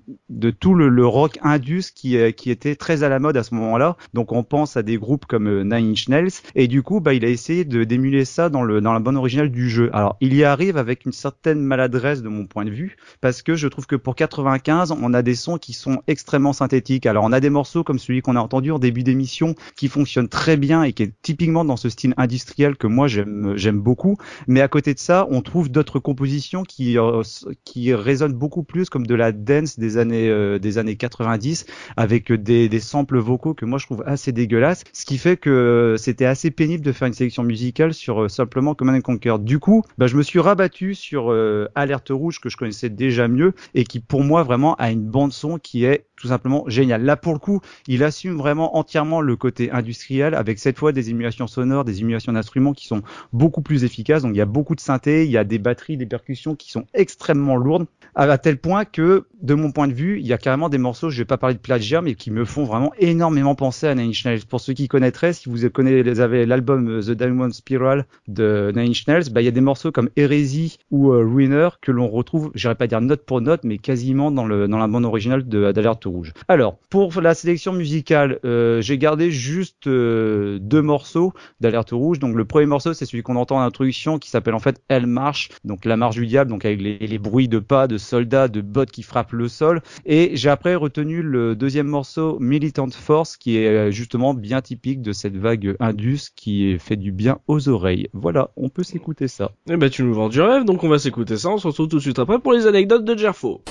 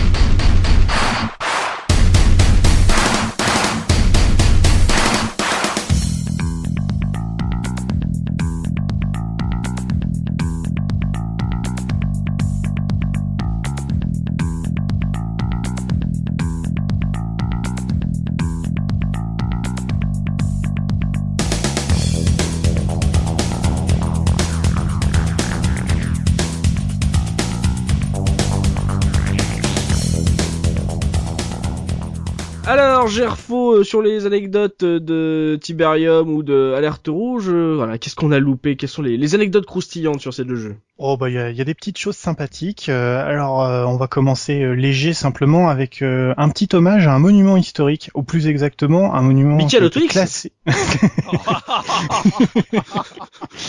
un monument qui a été classé au patrimoine au patrimoine londonien en 2007. C'est la Battersea Power Station et en fait c'est le c'est une la première une des premières centrales électriques au charbon en Angleterre Ouais. et c'est celle qui a servi tout simplement de modèle à la centrale dans Alerte Rouge. Ah, Et c'est celle qu'on voit sur la pochette euh, de l'album de Pink Floyd, Animals, avec ses quatre cheminées. Donc vous l'avez peut-être reconnu quand vous, dans le jeu, c'est exactement la même. ah oui. Et donc voilà. Bon, c'était un petit un petit délire en fait interne aux, aux développeurs qui avaient envie euh, justement pour inscrire ce que je disais tout à l'heure leur euh, leur bâtiment dans les structures des années 30-50, bah, de s'inspirer de l'architecture européenne. Mm. Donc ils ont très très évidemment quand on voit les, les deux euh, les deux bâtiments c'est vraiment évident c'est c'est un copier-coller de la de la station. Alors ensuite au niveau des unités qui ont été un peu oubliées il y en a certaines qui avaient été prévues. Notamment il y avait euh, un commando un ancien commando de l'IRA qui était prévu qui s'appelait Megan une charmante rousse qui devait accompagner Tania dans la partie euh, euh, alliée de, de Red Alert qui était simplement euh, en fait ils avaient coupé Tania en deux si on veut. C'est-à-dire Tania devait avoir les flingues et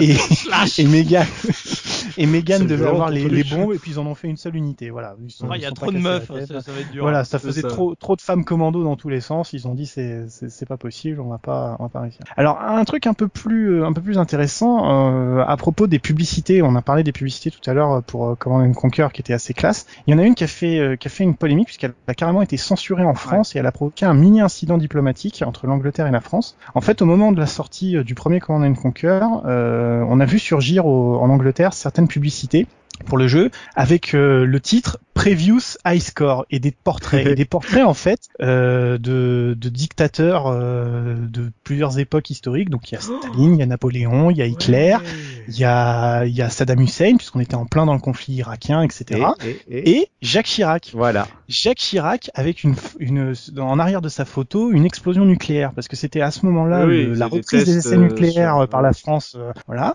Et qui donc euh, voilà. Donc en gros l'idée c'était Command and Conquer les grands gagnants à travers l'histoire c'était ces personnages dont Jacques Chirac qui Voilà. était à ce moment-là président de la France donc c'était quand même euh, assez euh, assez assez discutable et au point que donc la le Monde avait rapporté au moment de la sortie de, de l'extension que euh, l'ambassadeur britannique avait été convoqué alors qu'il n'avait absolument rien à voir avec le développement du jeu, hein, on est bien d'accord. Mais il se trouve que la, la publicité avait, avait fait surface en Angleterre, il était potentiellement, la rumeur dit que ça avait été légèrement influencé par les Anglais pour critiquer les reprises des essais nucléaires par les Français. Voilà, ça s'est terminé assez bien, la pub a été censurée en France, elle a interdiction de, tradu- de traduction et le jeu a été simplement mis en avant par les publicités qu'on connaît avec le, euh, soldat et ses lunettes euh, dont on parlait tout à l'heure.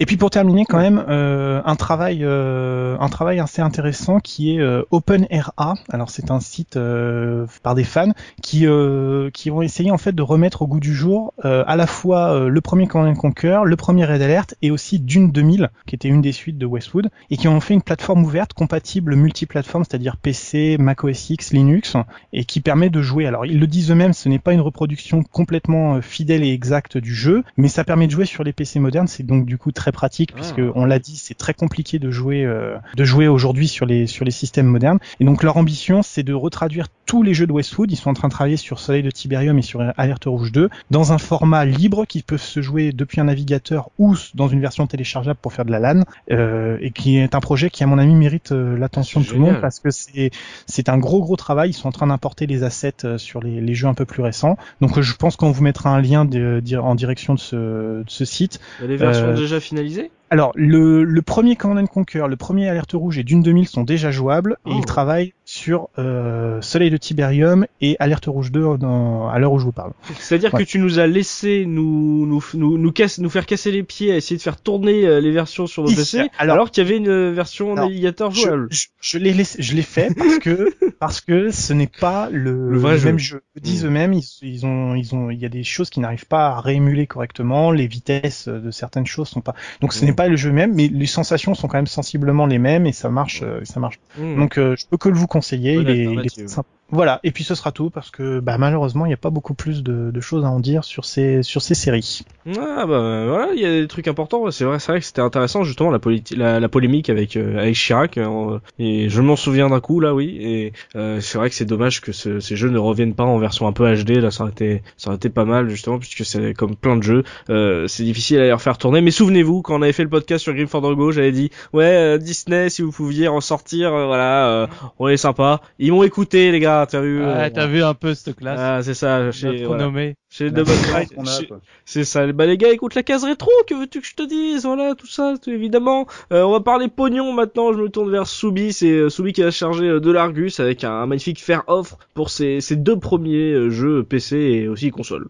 Bon alors, euh, du coup, euh, je vais demander à Oz, euh, vas-y, fais-moi une offre pour un Command Conquer Big Box, on va dire, sur PC. Euh, une vingtaine d'euros, tiens. Ouh. Hmm. Bah après, c'est pour être franc, ça dépend vraiment de l'état de la Big Box. Donc en gros, j'ai trouvé un peu de tout, ça, ça partait de 8 euros jusqu'à une quarantaine d'euros. Ah mais c'est cher quand même. Bah ça dépend de l'état comme je t'ai dit, c'est en général, pour être franc, tu trouves aux alentours des 20, 20, 25 euros t'as une big box à peu près raisonnable. En général, le, le CD seul, enfin tu sais la, la boîte en CD euh, cristal, mm. du coup euh, tu les trouves à chaque fois aux alentours des 8, 10 euros grand maximum. Oh. Et donc ça en fait c'est le cas que ce soit donc pour euh, Command Conquer ou Alerte Rouge.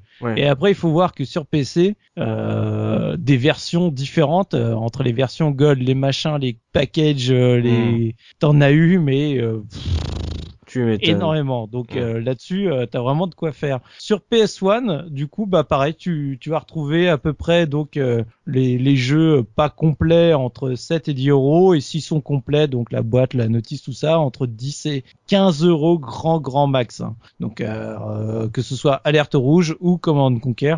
Hmm. Pour une adaptation d'un jeu PC, c'est quand même assez élevé. Hein. Hmm. Ouais, quand même. Hein. Hmm. Et donc, euh, pareil, version Saturn, j'ai trouvé des commandes Conquer entre 7 et 12 euros, grand max. Hmm. Donc voilà, donc c'était pas... Après, pareil, version 64, j'ai regardé vite fait. La cartouche seule sera entre 8 et 10 euros. La version boîte, j'en ai trouvé à 25 euros en état pas trop écrasé. de toute façon, maintenant, c'est...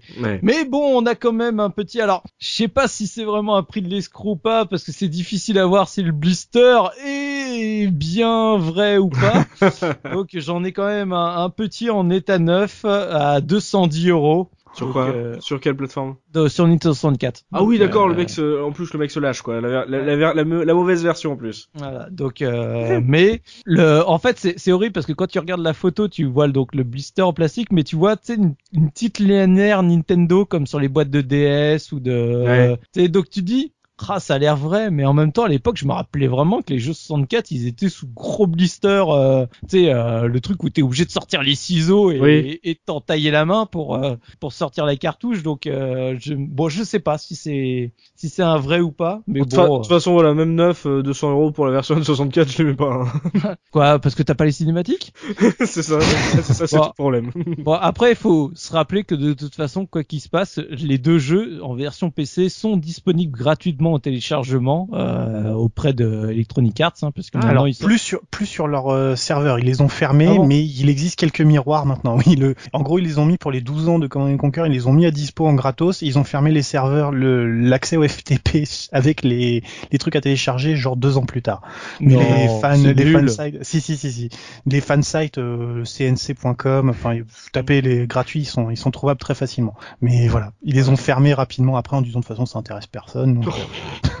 les, mecs, ils ont foi en leur, en leur licence, quoi. Bah, en même temps, EA, ils bouffent tous les studios, hein, ils font que de la merde. Donc c'est bien, dommage parce que de toute façon, vous auriez pas pu les installer et vous auriez pas pu y jouer. Alors, je trouve ça quand même très con. Il y a pas de patch de fans euh, pour faire tourner ça sur des bécanes actuelles Moi, j'ai vu un moment parce que j'ai cherché désespérément pour au moment de réviser parce que je voulais avoir une version quand même un peu plus lisible que la version DOS. Mmh. Alors, la version euh, sur Abandonware euh, France en Abandonware facile en DOS marche nickel. Elle marche très Ah. bien, ouais. À, à installer tout ça, c'est c'est une pure merveille. T'as t'as même pas à te prendre la tête, tout fonctionne, etc. Tu peux juste même avoir trois, reste- tu, tu peux avoir trois jeux Ouais, ouverts en même temps sur ton Ouais. écran, il y a pas de problème tellement elle est petite. Ouais. c'est juste que voilà, le, le ce qui est frustrant, c'est que c'est la réseau quoi. C'est et ça tu peux rien y faire. C'est comme ça, c'est la version DOS. Et donc moi j'ai cherché désespérément pour une version Windows euh, donc euh, qui fonctionne. Et j'avais trouvé sur un forum où il disait parce que donc il y a eu à l'époque de XP où il y avait déjà eu des problèmes Mm. et donc ils avaient réussi à, à patcher tout ça, ça il y a eu plus de soucis. Puis après Vista 7 est arrivé, ça a redéconné de nouveau. Et là j'étais tombé sur un forum où il t'expliquait un truc et sauf que je peux le les liens sont morts vers les fichiers à télécharger donc je n'ai pas pu euh, aboutir et donc bah malheureusement j'ai mon jeu qui je peux pas y jouer. Ouais, c'est bizarre parce que quand euh, Jafo nous parle de Open euh, Era, OpenERA, ouais. Open Era, donc ça veut dire qu'il y a quand même une communauté qui s'est investie là-dessus, donc une communauté de fans de Westwood. Mais à côté, euh, t'as l'impression qu'ils ont pas essayé de justement les modeurs de suivre le jeu pour qu'ils puissent tourner sur des bécanes actuelles, Ah. comme d'autres jeux qu'on traite, euh, d'autres jeux PC qu'on traite sur la C'est case d'autant rétro. plus étonnant, c'est d'autant plus étonnant pour des gros jeux comme ça, parce que autant certains jeux un peu obscurs comme Trader 97, bon bah je pense bien qu'il a n'y a pas de moteur pour les faire tourner sur un Windows 7 hein, ou un Windows 8, mais quand même Alerte Rouge et quand même Conquer quoi. C'est quand même des que- références quoi. Mais parce que que. Soleil de Tiberium et Alerte Rouge 2 sont meilleurs. Et, et dans le dans le dans le monde du jeu de stratégie, les avancées d'un d'un titre font que les autres sont de, deviennent obsolescents. C'est voilà, c'est c'est c'est comme ça. Enfin, je veux dire, euh, c'est- t'as pas joué au suivant, mais je te promets sérieusement qu'une fois que tu joues à Soleil de Mais- Tiberium et Alerte Rouge 2, t'as pas envie de revenir sur les Non premiers. mais titres. Jarfo, ça je comprends, mais à partir du moment où tu trouves des mecs dans les années 2000 qui sont capables de développer Doom sur Atari Falcon, tu dois bien avoir un truc là Oui, quelque part dire, qui voilà. va développer une Mais version Windows 7 Mais de tellement, c'est ça, c'est-à-dire, mais au lieu de vous faire chier sur les trucs dont tout le monde se fout, les gars, permettez-nous, voilà, vu que les développeurs et les éditeurs surtout ne, ne voilà, ne re- retroussent pas leurs manches, bah, permet- permettez à, à ces vieux jeux de continuer à être. Oui, mais le problème-. Oui, mais le problème, c'est que c'est un environnement, ça, ça dépend plus simplement de ce que tu patches. On parlait voilà, de, de l'histoire d'Alerte Rouge, le, le- ça a été contourné. Le, maintenant, tu peux, dans l'installation avec le patch, euh, il y a un patch qui te permet d'installer le jeu et de faire les mises à jour à part, mais il te faut les patchs en question. Et les patchs en question sont plus trop disponibles. Mais on a pu contourner l'installation 16 bits qui posait problème. Mais je veux dire, c'est exactement le même problème qui est en train de se poser aujourd'hui dans, le- dans la version plus moderne, euh, des développeurs qui se posent la question de ne plus faire des jeux en format 32, euh, Bien sûr. 32 bits, parce que la majorité du parc commence à être 64 bits.